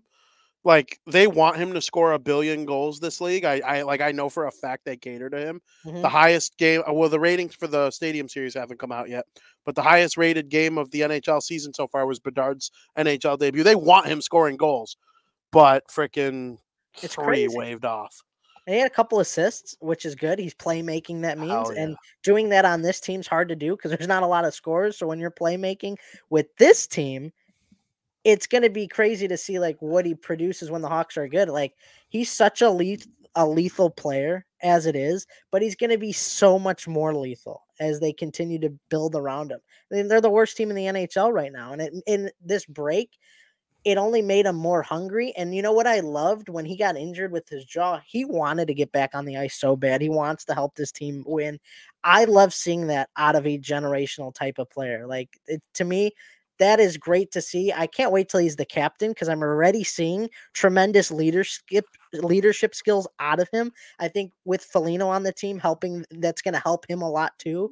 Um, I think that's a great developmental piece to have on the Blackhawks. Like it's great to see him back out there on the ice, and it just makes games more exciting. Watching like this team being so bad just makes them more exciting with 98 out there on the ice. I agree. It's going to be so fun to see him progress throughout his career. I'm truly looking forward to watching him play so much. Um, he is he's the real deal. And yeah, I do think he's going to win the Calder trophy. Easy, Um, easy. he's he making plays is a big stretch for me because we all knew he was going to come in and score goals. You know, we talk about this with other players like shots translate. Like you could beat goalies, but like how well are you going to make your line mates? How good of an overall player are you going to be? We're seeing that from Connor Bedard. That pass he made to Kurashev in Oh his my first game back against the Penguins, oddly enough, was just oh my god, it was so beautiful. I loved watching it. Um, he's the real deal. And you know what, Frank? The Blackhawks, they are executing a tank season with Bedard. Like a develop your superstar but tank season, better than any team I think I've ever seen. It's They, they he plays amazing and they lose. he I I was talking about this today. I think he will get 30 goals this year. He's at 17 and there's 26 games left, meaning he needs one every other game. yeah, I think he gets it. I think I- he gets 30. I do too. One every other. He might have a two piece somewhere. Yeah, hundred percent. I think he gets 30 goals this year. Yeah, and like he would have shattered it if he didn't get injured. Yes, 100%. Like the lowest he'll get if he stays healthy the rest of the year is like 27, 28, Yeah. 29, like that type of year. I'd love to see him get 30 so he can add that 30 goal season to his resume so that at the end of his career, when we're counting up how many times he scored 30, we can include this year. It would be Yeah. nice. Um, I, I'm really excited about Connor Bedard. I'm really excited about them having top three odds to win the draft lottery again. Could be top one odds. I think win they're the draft to lottery. top two. They're Yeah, nine them- points I'm behind in the San Ducks. Jose. Yeah. They're not going to catch the Ducks. No, I don't think so. I think they're- they're bad. They suck. There's no doubt. Um, how do you feel about points. Lukas Reichel going down? I'm so happy. He needs it. He needs it, man. He's been so underwhelming that I don't think there's a player in the NHL who needs to be in the AHL more right now and continue developing. I, I'm not giving up on Lukas Reichel by any means. I still have high hopes for him. We've seen little flashes here and there, maybe not as much as you know we were hoping for. Because I, I kind of had a lot of more hope for Lukas Reichel this year. I thought he'd be pretty productive. He's been pretty sour, pretty underwhelming but I think he needs this more than anything right now. I think this is so good for him and his game. I really do. Great I. I think that's fair. I'm not convinced he's a top six guy. Uh, there, if I say he who must not be named in a reference to a player that used to play for the Devils, do you know who I'm talking about? Like he played for them this season, and I Mm, just don't feel like saying his name because he's a horrible human being. I don't think so. Okay. Well, before we knew that Michael McLeod was a complete Oh, okay. scumbag, Yeah. he he kind of was like down the same trajectory hockey wise as Lukas Reichel. He was a bust, 11th overall pick, a terrible pick. We could have had this guy, we could have had that guy. Um and then he like carved out a role for himself in the bottom 6 where he like became one of the best at it in the NHL, Right. leading the league in face-off percentage. 10, 15, 20 goals a season.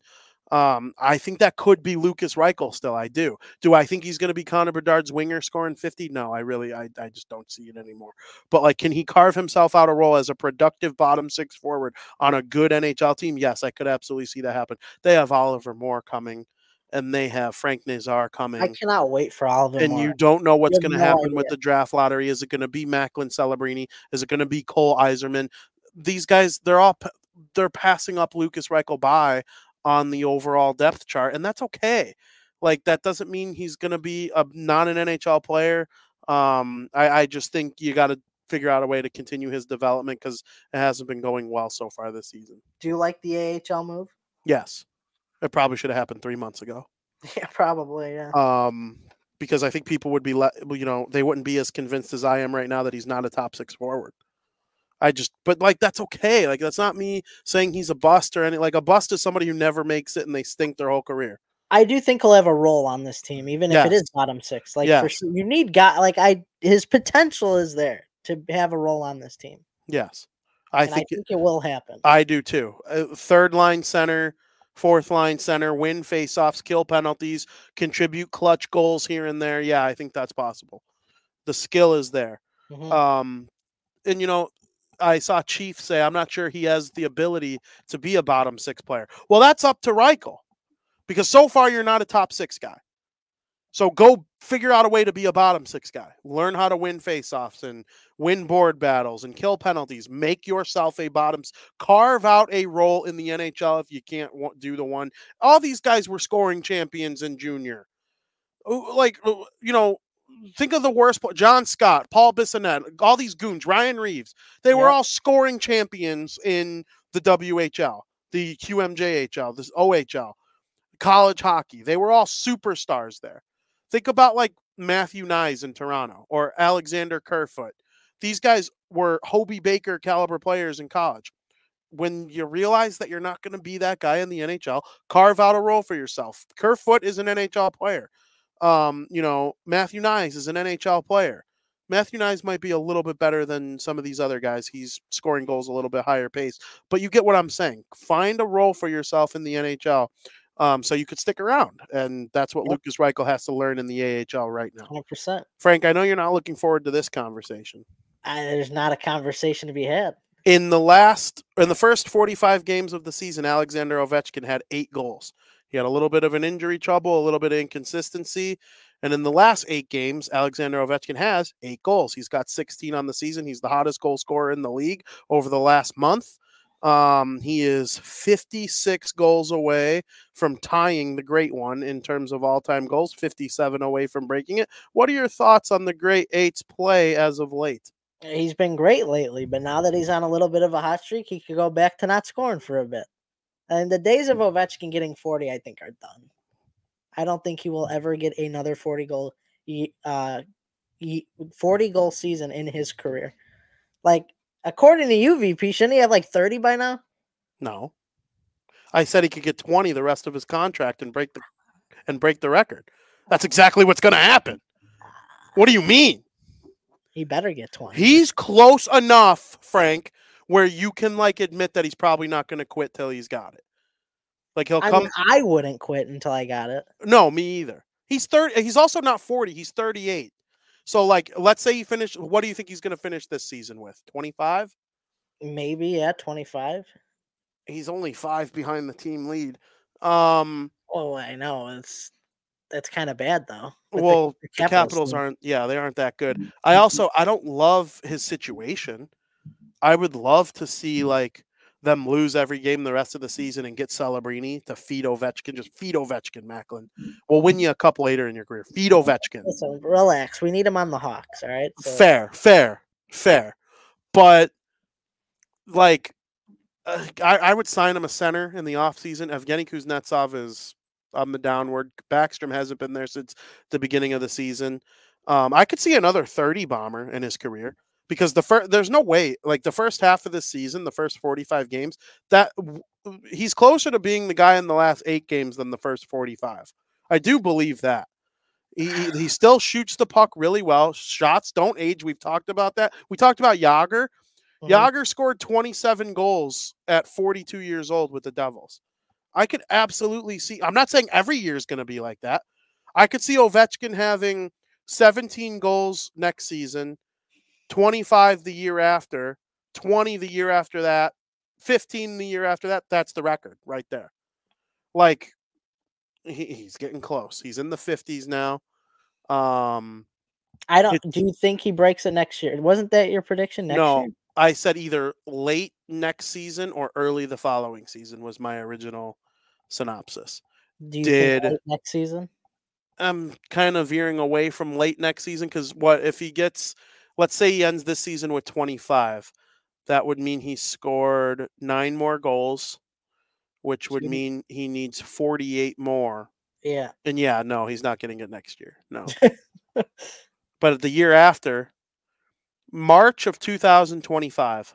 No, March of 2026. And then if he doesn't get it there, then he's probably going to have to push into age 41 season and he'll probably be like 10 away or so if that maybe less and we're talking like October, November, December if he's really slowed down. But like again, I I I do stand by shots don't age. Mhm. So if the Capitals get him like a good line to play on, you know, Dylan Strome has been okay. Ovechkin, for the first time in his career this season, is going to finish with more assists than goals. The line has been producing goals, but Ovechkin hasn't been the one scoring them until late. Which is weird because Ovechkin's not a playmaker. No, well, you know what's funny though? You don't think of Ovechkin as a playmaker. Then you look up his career statistics and you wonder, like, oh, how many assists do you think Alexander Ovechkin has? I don't know. Alex Ovechkin Thirteen hundred? has No, six, not that much. he has 688 assists. Oh yeah, I'm th- way That's off. a lot of assists. Oh, it's not 1300. I'm not calling him Crosby. But you're calling a guy with almost 700 assists not a playmaker. And and like compared to his goal scoring, he's not a playmaker. But like who- are some players that you would have considered playmakers in throughout their career, right? Like like Crosby is like he's well, both.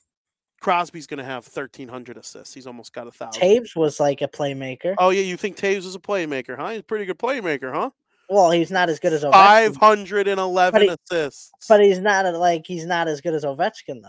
no, Like, okay. goal scorer. And was- that's the thing. Yeah, I know. Kane. Kane is a playmaker. Kane Kane is a playmaker and but also uh, Kane is like flipped. Kane has 800 assists. He's got about 120 more than Ovechkin.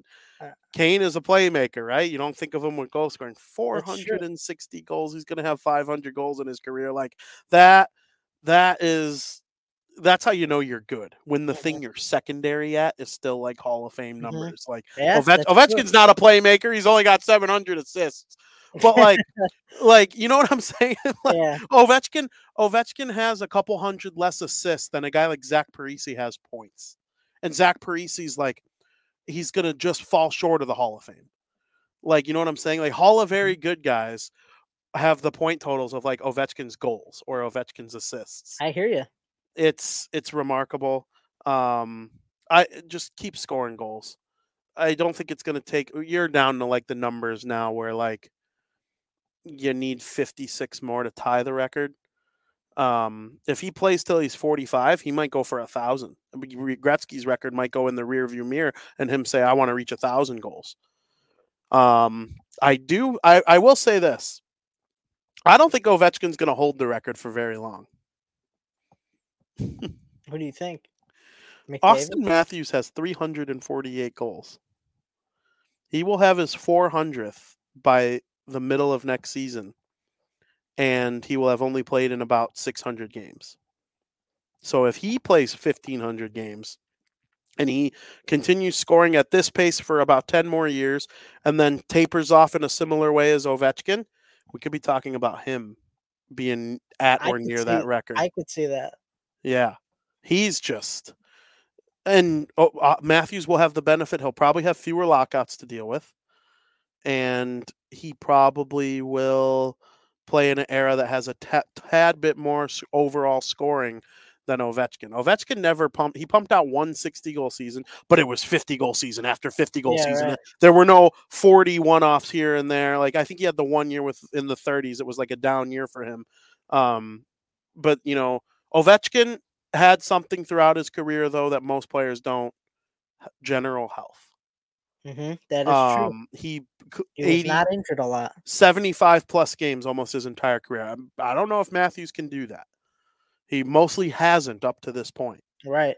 But this year he's been healthy. He probably he's gonna blow past 60. Uh, 70 is attainable. What is he at right now? 49? um is he at 49? Uh yes, he has 49 okay, that's what I thought. and 53 games. Yeah. He's on pace for 74 goals. That's crazy. So like if he t- keeps this gear up where he's scoring a hat trick every game, 80 80 is not out of the question. I still think 70 hasn't been done in my lifetime. So like let's get to 70 first before we start talking 80. You know, maybe he'll need a hat trick in the final two games of the season and he gets close, right? Like something like that could happen. But like Stamkos having a hat trick on the last day of the season in 2012 to get 60 goals. Um, I think Perry did that to get to 50 one time too. He entered the last game of the season with 47 and then had a hat trick. I think that happened for Perry Mhm. one time. Um, I think you're right. but I mean, these guys are just unreal. I love seeing them score goals. 56 more, Ovi. It's going to be the greatest day in Bardown Talking Hockey history. You're gonna get balloons, a cake, confetti. Maybe. If it happens. I mean, I'm still on the no train. you're still on the no train, even though you know if you I would say it's more likely that Matthews does it. health I'm is more on health that. is my concern for him. Um, and the way Ovi scores goals, just This year scared me, like in a good way, a little bit for the no. Like it's like, holy shit, I might be right onto something well, here. early on, I'm like, why the hell isn't Ovechkin scoring? And like, like I watched the Capitals, and I'm like, he's not getting chances. So like, what's going on here? They're winning. The Capitals were like pretty good in the 1st Mhm. half, and they're still like on the playoff bubble. Um, we talk about both the Penguins and the Capitals like they stink. They're both within five or six points of the postseason, but I think that I think they're more than that now. I think it's pretty bad. uh, yeah, it's getting there. I think it's Um, like eight or something. Yeah, it probably is. But like, uh, there was a couple games like in December where I'm like, wow, he's pumping the puck on net. He's hitting crossbars. These are going to start going in, I think. And the last eight games, he's got eight have. goals. Um, someone wants to know who's Kyle drafting at one next draft. Celebrini. Uh, Macklin Celebrini is going to be the number one 100%. overall pick to whoever is the team that wins the draft lottery. They're due now for a number one because the Hawks had the second best odds, so now the best odds are due to win. Yeah, So, yeah, that's what I'm looking forward to. I don't know who's going to go second though. Cole Eiserman could. I don't think he's going to. I don't When think I- he's going to either. But I, did I think I draft or whatever, I forgot who I had, but or maybe I did have Eiserman too, but I said I don't think he's going to go to. Yeah. Well, I'll tell you what. I'm going to watch a lot of Boston University next year, and you know what? I hope I hope the Hawks get Celebrini and he goes back to school for a year. See, I don't think he will. I think he's gonna want to play with Bedard. Yeah, I don't think he will either, but I, I I would pick for him too if I could. Because like what do they need him for? Go get the next guy the following year. Get Bedard's cousin. Uh what the hell's his name? Mackenzie something. Bedard's cousin. I know he's good. He's better than Celebrini at, at age 16. That's crazy. I don't he's not as good as Bedard, but like if Celebrini is diet Jack Hughes and you have Bedard who resembles Auston Matthews in a lot of ways. Matthews is better defensively. I don't know if Bedard will ever get to Matthews' level defensively, but we'll see. Um this kid is somewhere in between. I'm trying to I'm I'm looking it up. Connor Bedard cousin Gavin McKenna. Gavin McKenna. He is let me see. Let me see some of his stats. I know his stats are just absolutely ridiculous. So he plays for the Medicine Hat Tigers of the WHL, and he is the youngest player in the WHL. In 50 games, he has 28 goals and 53 assists for 81 points. So he's probably going to blow past 100 points as a 16 year old when he's crazy. when he's in his draft year it wouldn't shock me if he closes in on Bedard's WHL scoring record So he would be the number one pick, you think, in 26? I mean we're 2 years Or out no, or 25 next year. um let's see no not next year I don't think let's two, 26 Okay. I don't think like anything could happen. There are Nico Hischiers who enter the draft, um, predicted fifteenth, and then they have such a good year they end up going one. There was no generational talent in that draft, so like, but you know, you never know what happens with Russian players or Finnish players between Mhm. now and then. But Gavin McKenna is going to be the real deal. I am very much looking forward to him. I, I if the Hawks are still bad, that bad in 26 though, then Ky- Kyle's gonna Kyle's gonna have to start answering some questions because his five year rebuild plan started in 22. So if they're still like bottom of the barrel in 26, that's still year four. But in year four, you know, f- the five year plan doesn't mean you win the cup in five years. It Mhm. means you start to become a winning team in five years. Like this is year three we're in right now, or two. I, yeah, you can't be in the Gavin McKenna sweepstakes in two years. But if you are, Maybe the Penguins will be. see, w- like, could Gavin McKenna assist on Alexander Ovechkin's record breaking goal? Like, yes. Could he ever assist on a Crosby goal? You think they're going to be that bad, the Capitals? I think they're down that path. Their prospect farm isn't good. Um, I'm shocked. I'm shocked they haven't done a little more to cater to Ovechkin breaking the record. You know, getting whoever you can in there to try. You know, you don't have Kuznetsov, you don't have Backstrom. Strome has been good, but he's kind of been sucking away some goals from Ovechkin this season. Um, yeah, I could see them being pretty bad long term. Like It's pretty coming. bad. It's coming eventually. I mean, Yeah. every team goes through it. So, They have a cup to show for it, which is nice. yep. Um, Frank, they announced the 2025 NHL Stadium Series. It is what I thought was going to be the Winter Classic. I heard through the grapevine that they were playing a game at Ohio Stadium next year where the Ohio State Buckeyes play, and it was going to be a rendering of Michigan versus Ohio State when the Detroit Red Wings take on the Columbus Blue Jackets. Instead of being the Winter Classic, they made it the Stadium Series.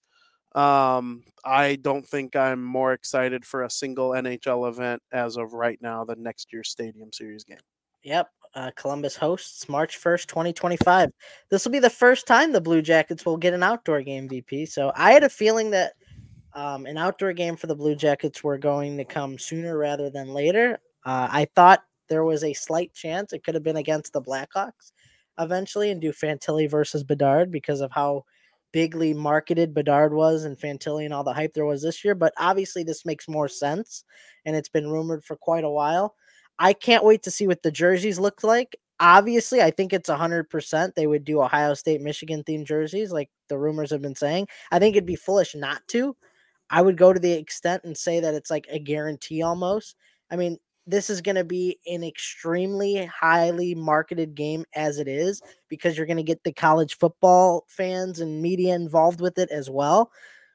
I have a, a trivia question for you. Really impressed me here. You impressed me earlier with Andy Reid and the Green Bay Packers.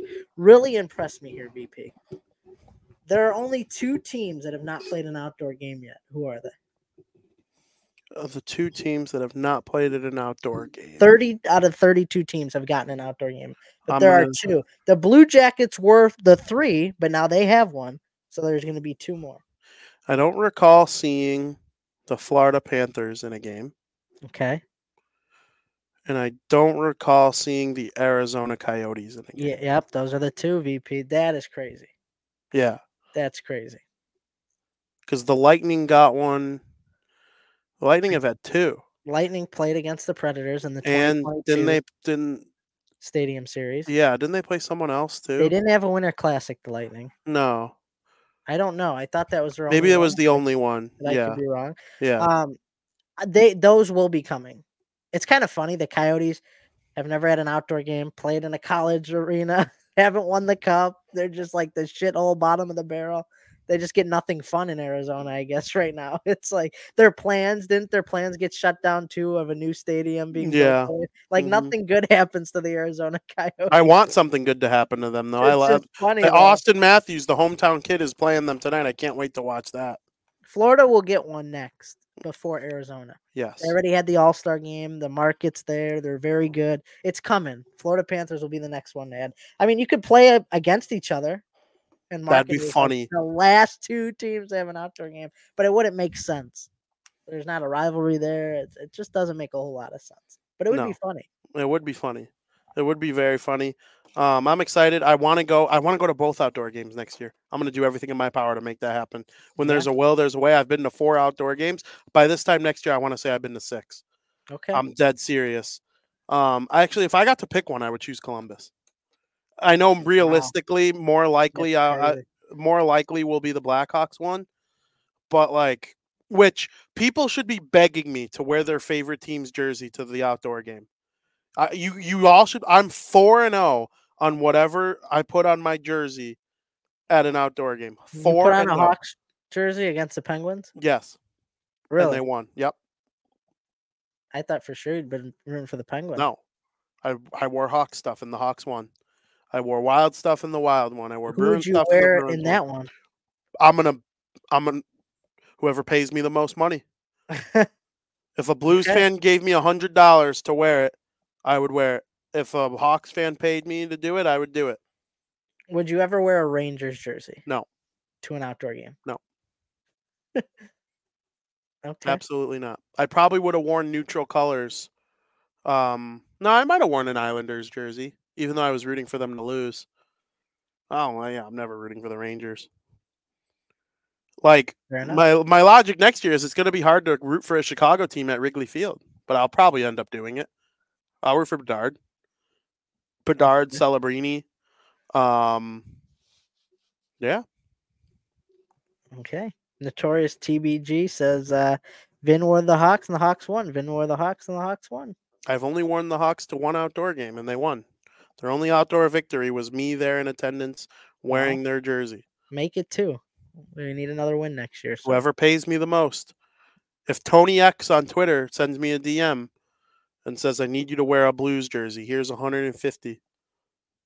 I will wear my Blues colors loud and proud. you're you're insane.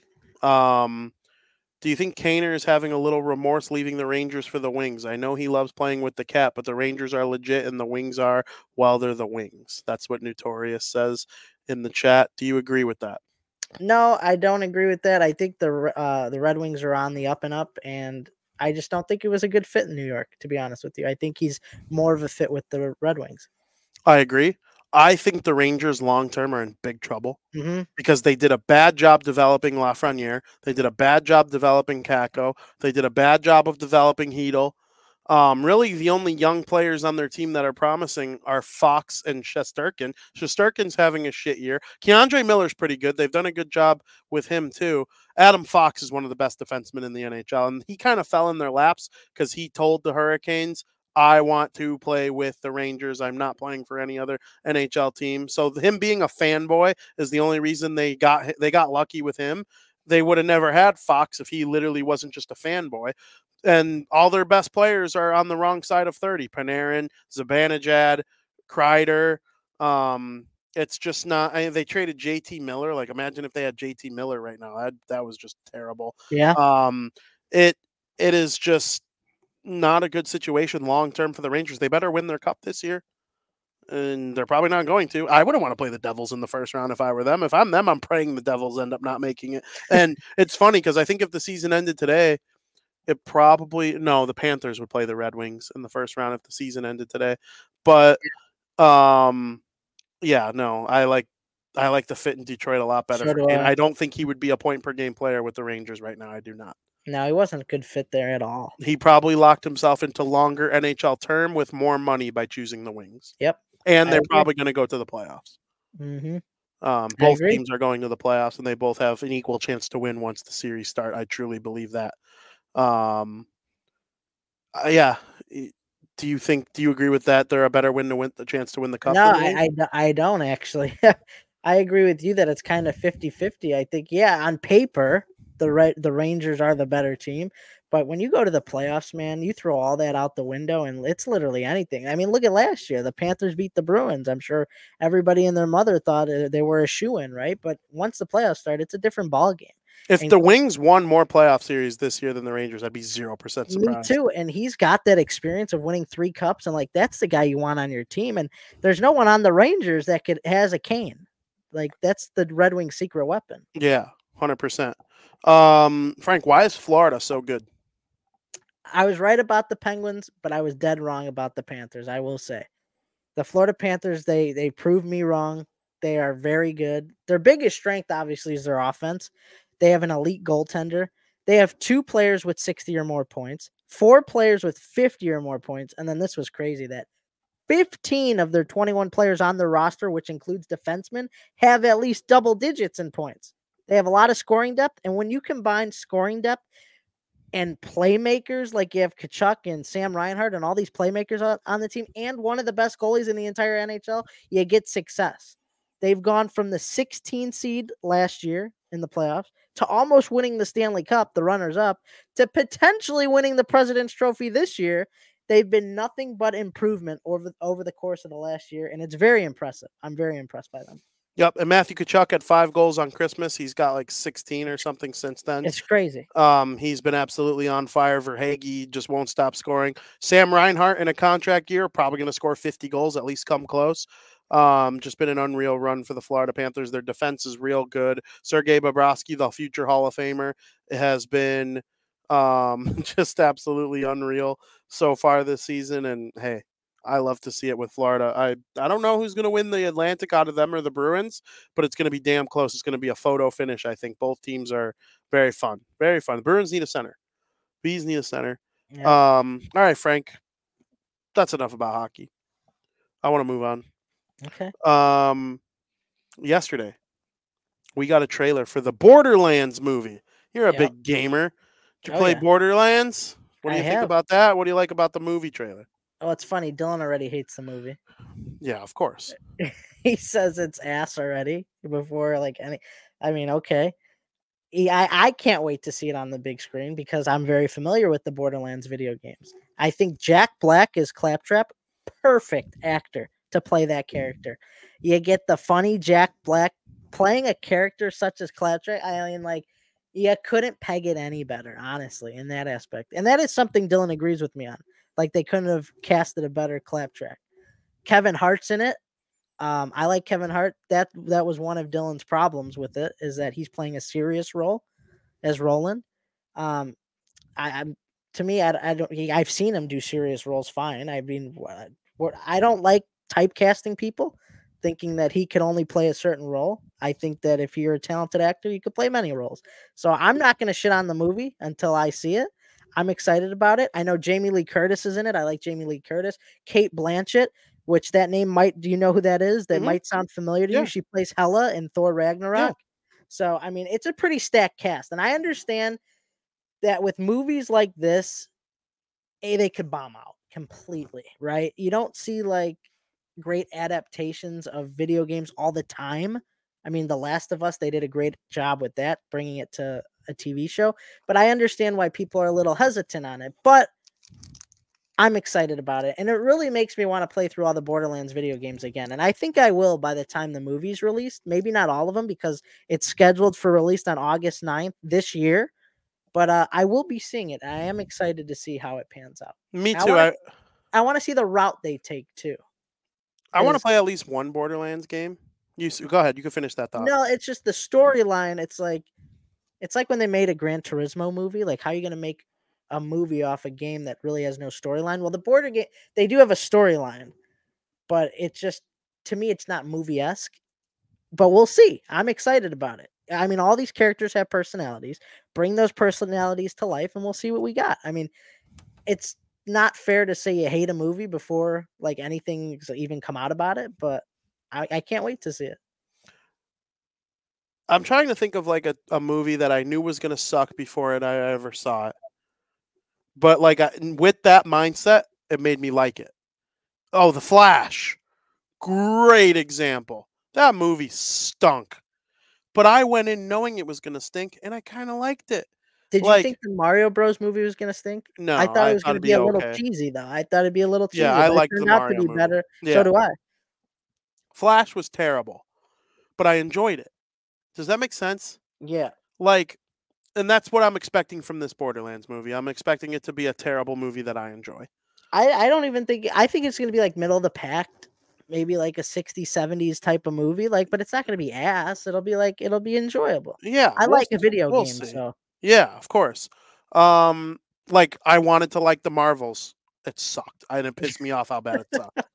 like that annoyed me. Borderlands being bad isn't going to annoy me. I'm probably going to find like the good things about it.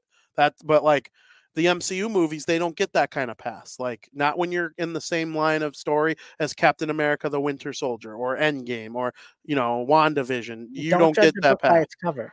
Yeah, You know? but like, yeah, it's gonna be fine. I'm excited about it.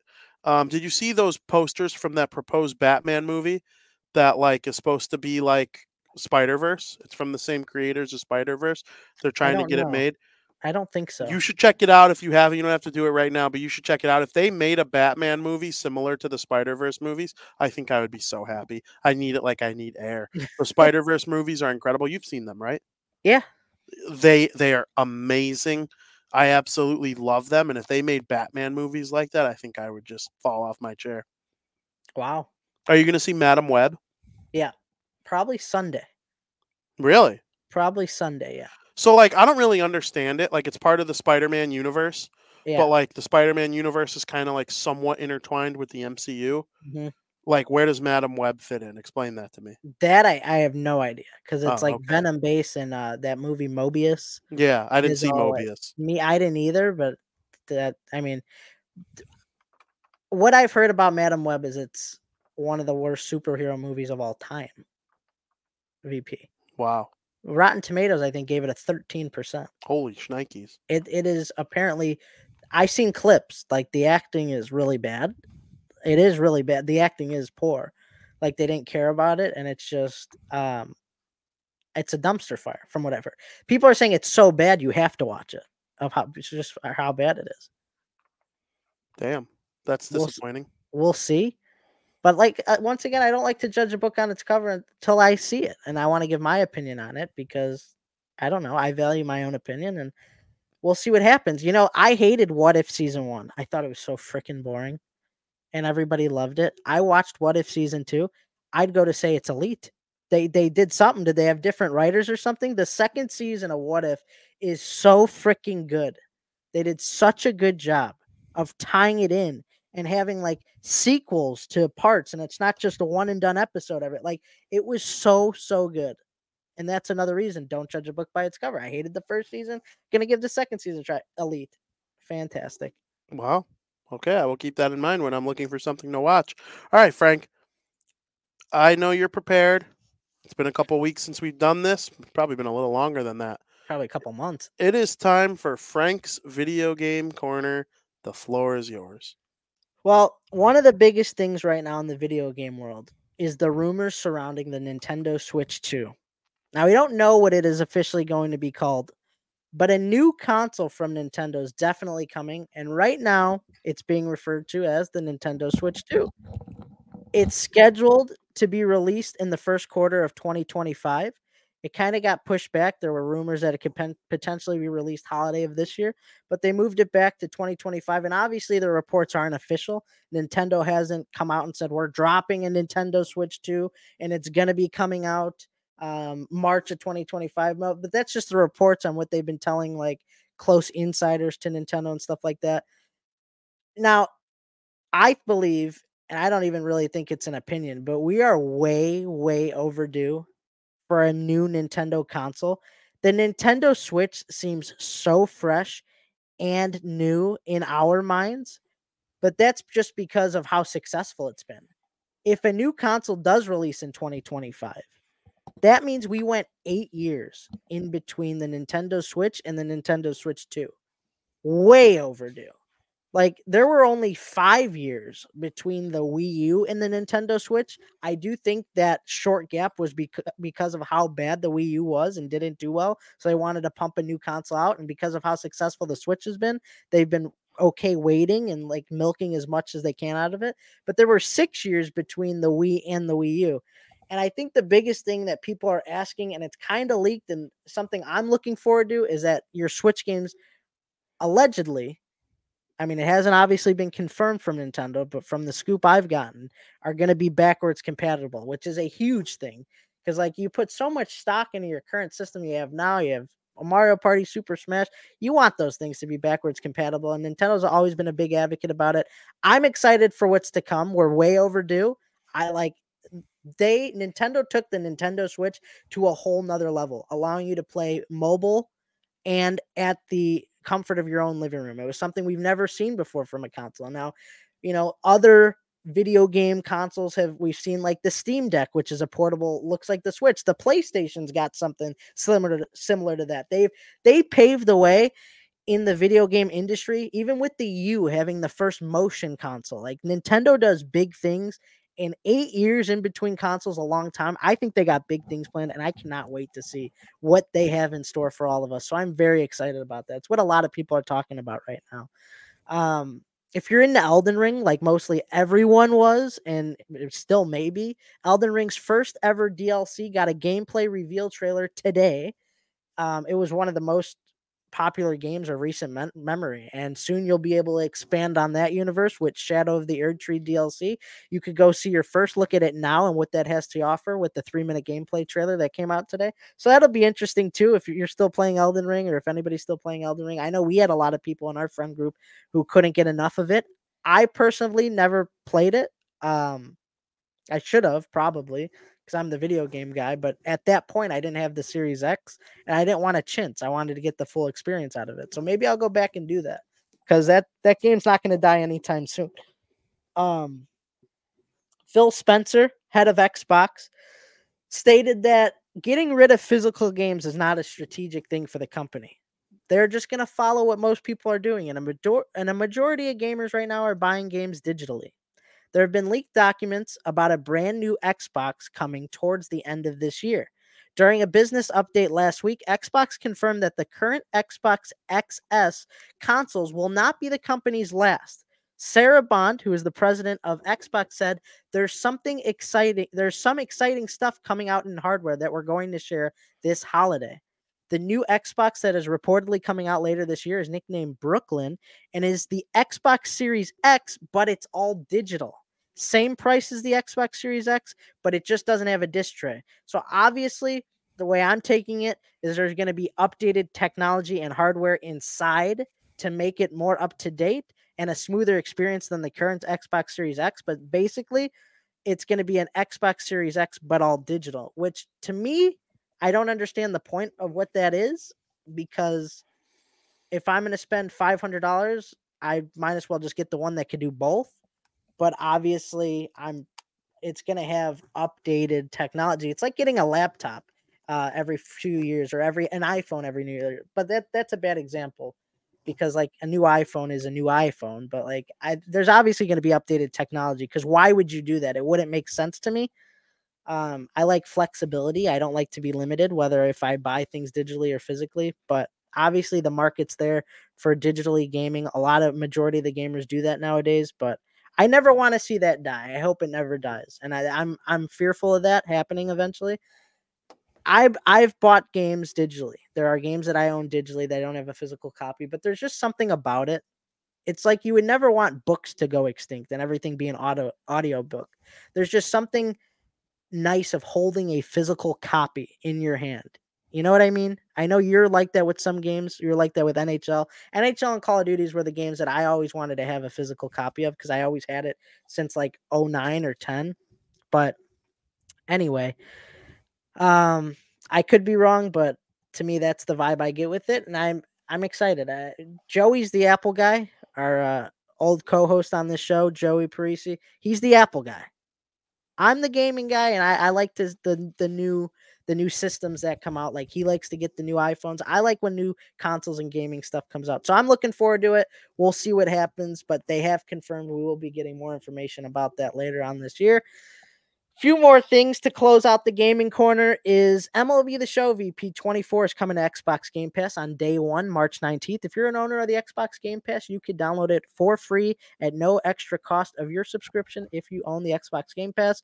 If you own an Xbox, you're foolish if you do not own the Xbox Game Pass because it includes hundreds of games in your library and it includes online for the cost of you know one cost per month, depending on if what you want to do. It's either like sixteen ninety nine or nine ninety nine, depending on which um, one you want to do. But MLB The Show 24 will be coming to the Xbox Game Pass on day one on March 19th. And finally, this will be big news for you. You'll probably be excited to hear about this. You may have seen it.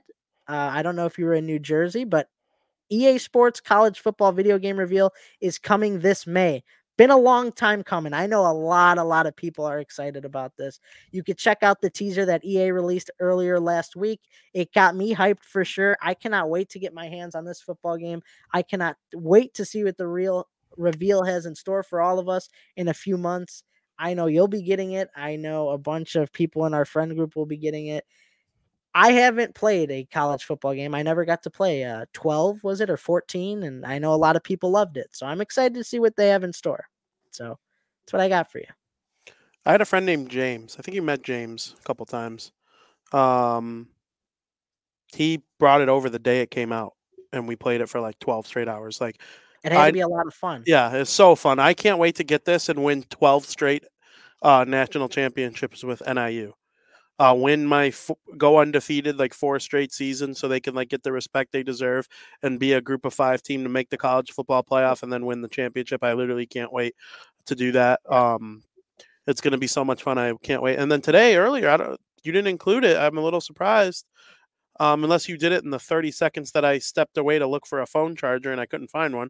Um, uh, Battlefront Star Wars Battlefront. It came out today that it is the collector's edition is coming to Xbox, Switch, and PlayStation, and you can play the Star Wars Battlefront games from like 20 years ago. And that's and I love those games a lot. So sick! I know. I literally cannot wait. I Are saw a meme. Oh yeah, I saw a meme. It was a picture of a kid version of Anakin playing the one in 04 and then adult Anakin playing it, and it's like you know everything's changed but nothing or nothing's changed but everything's the same or something like that or lots of things have changed but everything is the same or something like along those lines and i thought it was hilarious but yeah i can't wait to play that i can't wait to play all the games you talked about it's going to be so fun um, spider-man is coming up for me that is Did you start Star Wars?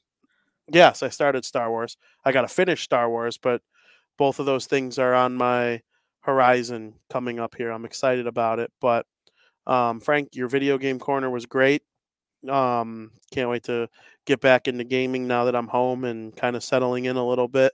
Um, going forward, though, it's time for America's favorite podcast segment of the week Breaking Bets.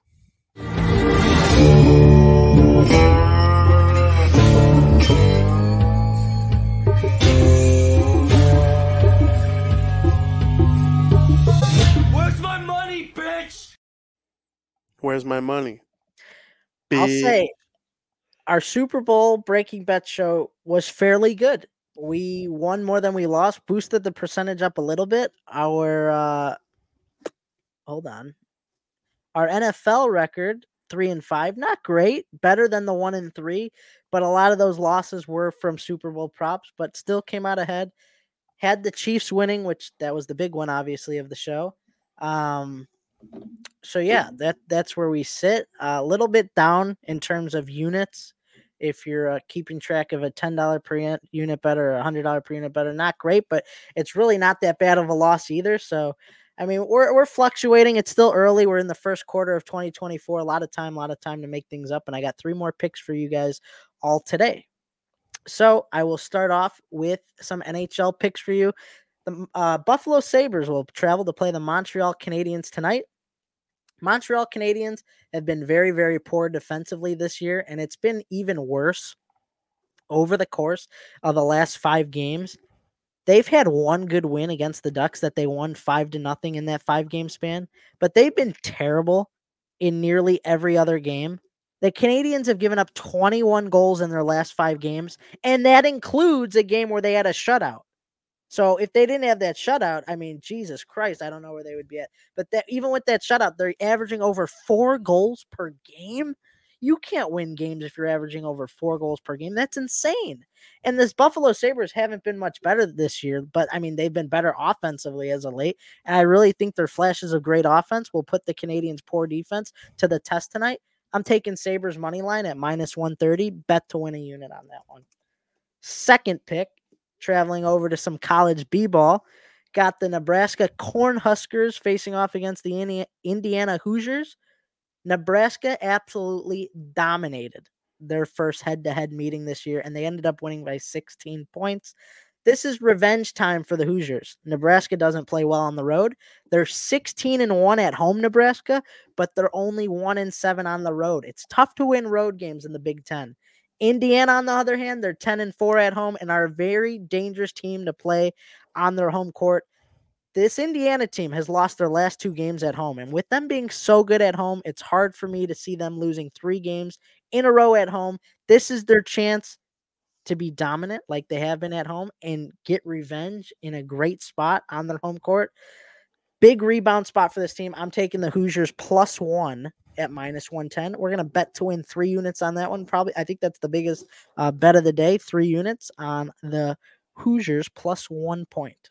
Finally, this picks for tomorrow because the NBA is still on their All Star break and they return tomorrow. I'm eyeing the Clippers at the Thunder. To say I'm proud of this Thunders team would be an understatement. This Thunders team has been so bad the handful of years, and this organization has truly, really turned things around. They built around Shai Gilgeous-Alexander. They drafted the right pieces. They went out to require the right free agents. And this team is like 20 something games over 500. I mean, I hope the Blackhawks could rebuild as well as the Oklahoma City Thunder has done because they we saw flashes of how good they were last year. They got in as a play-in team and they really turned it around and continued that success this year. I'm very proud of them. Since this team's fairly young and having a spectacular year, I think the books just aren't giving them enough credit yet because you have to prove your dominance in the NBA and prove to be respected. And the Thunder, this being their first true, first true dominant year, they haven't really proved that, and the books aren't giving them enough credit. This line to me is a steal, absolute thievery. In my opinion, I like the Thunder's money line at minus 122. Bet to win two units on their home court. I mean, this team, it's hard to go against them when they're healthy. And no pun intended, they've been bringing the Thunder this year. I mean, they have just been absolutely sensational.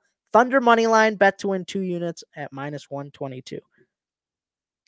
They're 37 and 17. Yeah, they're good, VP. They are, they, I hope the Hawks could do what they did because they were so bad. They drafted the right pieces, and we saw it last year. They got in the play in, and now they're just dominant. Absolutely dominant. And there were times I doubted them this year, and they shoved it right in my face and said, We're, we're good. We are here to play. My Kings will make it to at least the play in tournament. I hope we're Kings guys. Remember? Yeah, no, we're a big Kings podcast, the Sacramento Kings. My I mean, I hope so. the, well, they're eighth right now.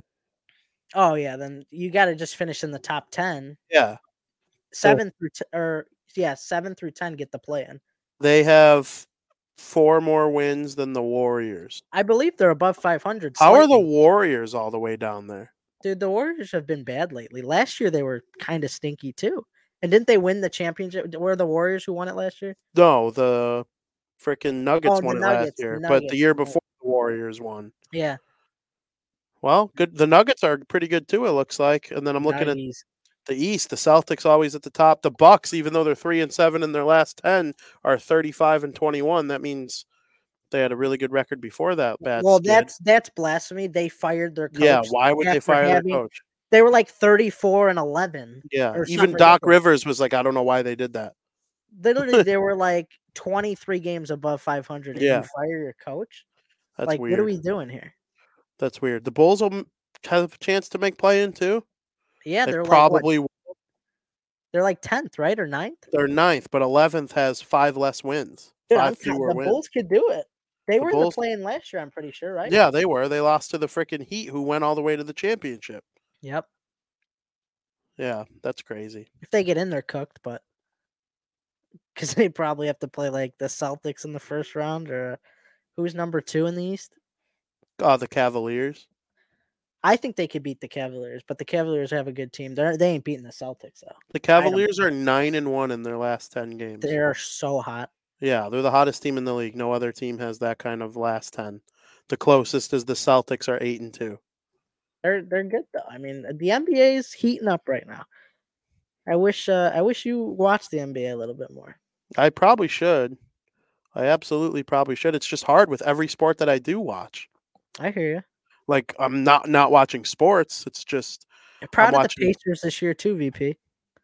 the Pacers. Where are the Pacers at? They're in the East. Yeah, 31 and 25, sixth place. I mean that's not even they're in a real spot, not even a play-in. So that's the Pacers have stunk lately too. So I'm proud of them. Yeah, well, good for them. Uh, the top five seem like they're pretty much the top five. They're the five teams that everyone kind of well, like other than the Cavaliers. I don't know if people expected them to be good, but they are. Uh yeah, the Cavs. People expected they were pretty Oh. good last year. Yeah. Oh, okay. So one through five, the 76ers, Knicks, Bucks, Cavs, and Celtics.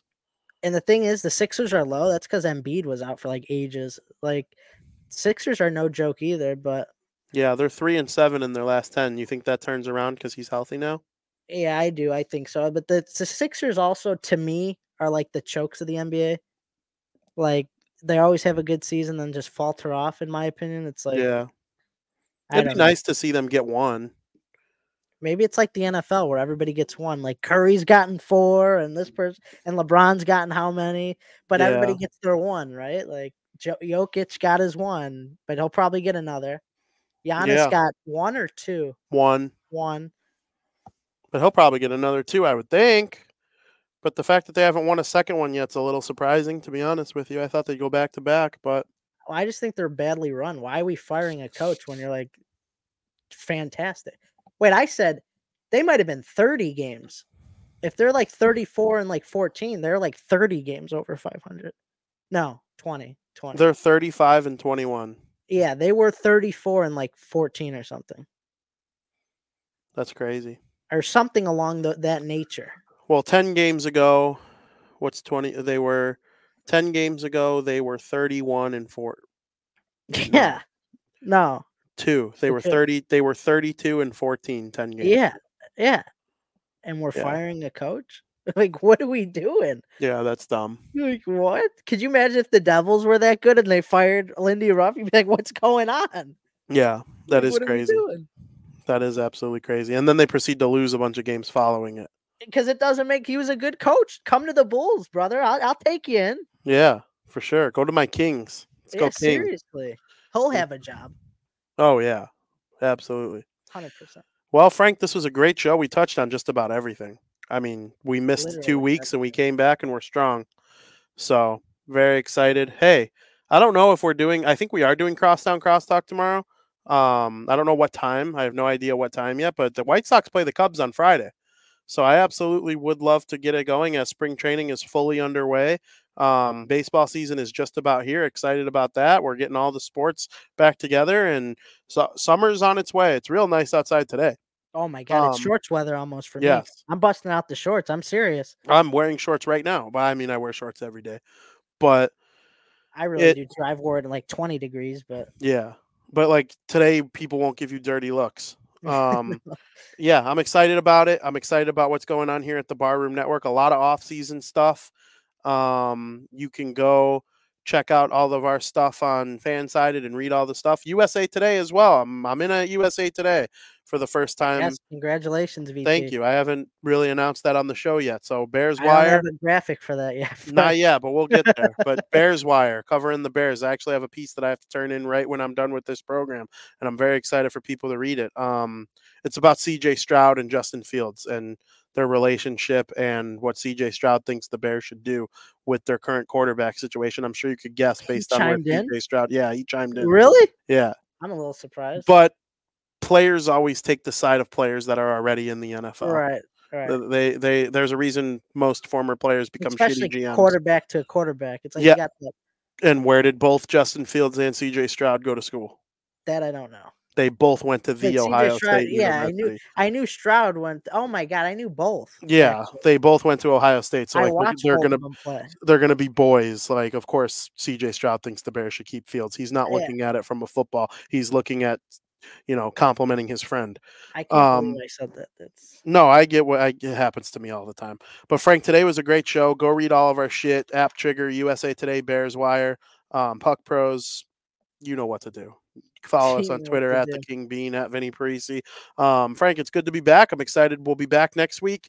And you got anything else left to get off your chest before we get on out of E? I'm just happy you're back. Happy you had a great time, and uh, happy the show's back. It's been a lot of fun. Absolutely. Looking forward to our next one already. And again, South Burbs hit or excuse me, Crosstown Crosstalk tomorrow. South Burbs Hitman's closer than people realize. But uh Crosstown Crosstalk tomorrow. Make sure you find us and the rest of the great shows here at the Barroom Network, getting you ready for the 2024 NFL draft. And as always, Frank, thank you for listening. Another happy landing.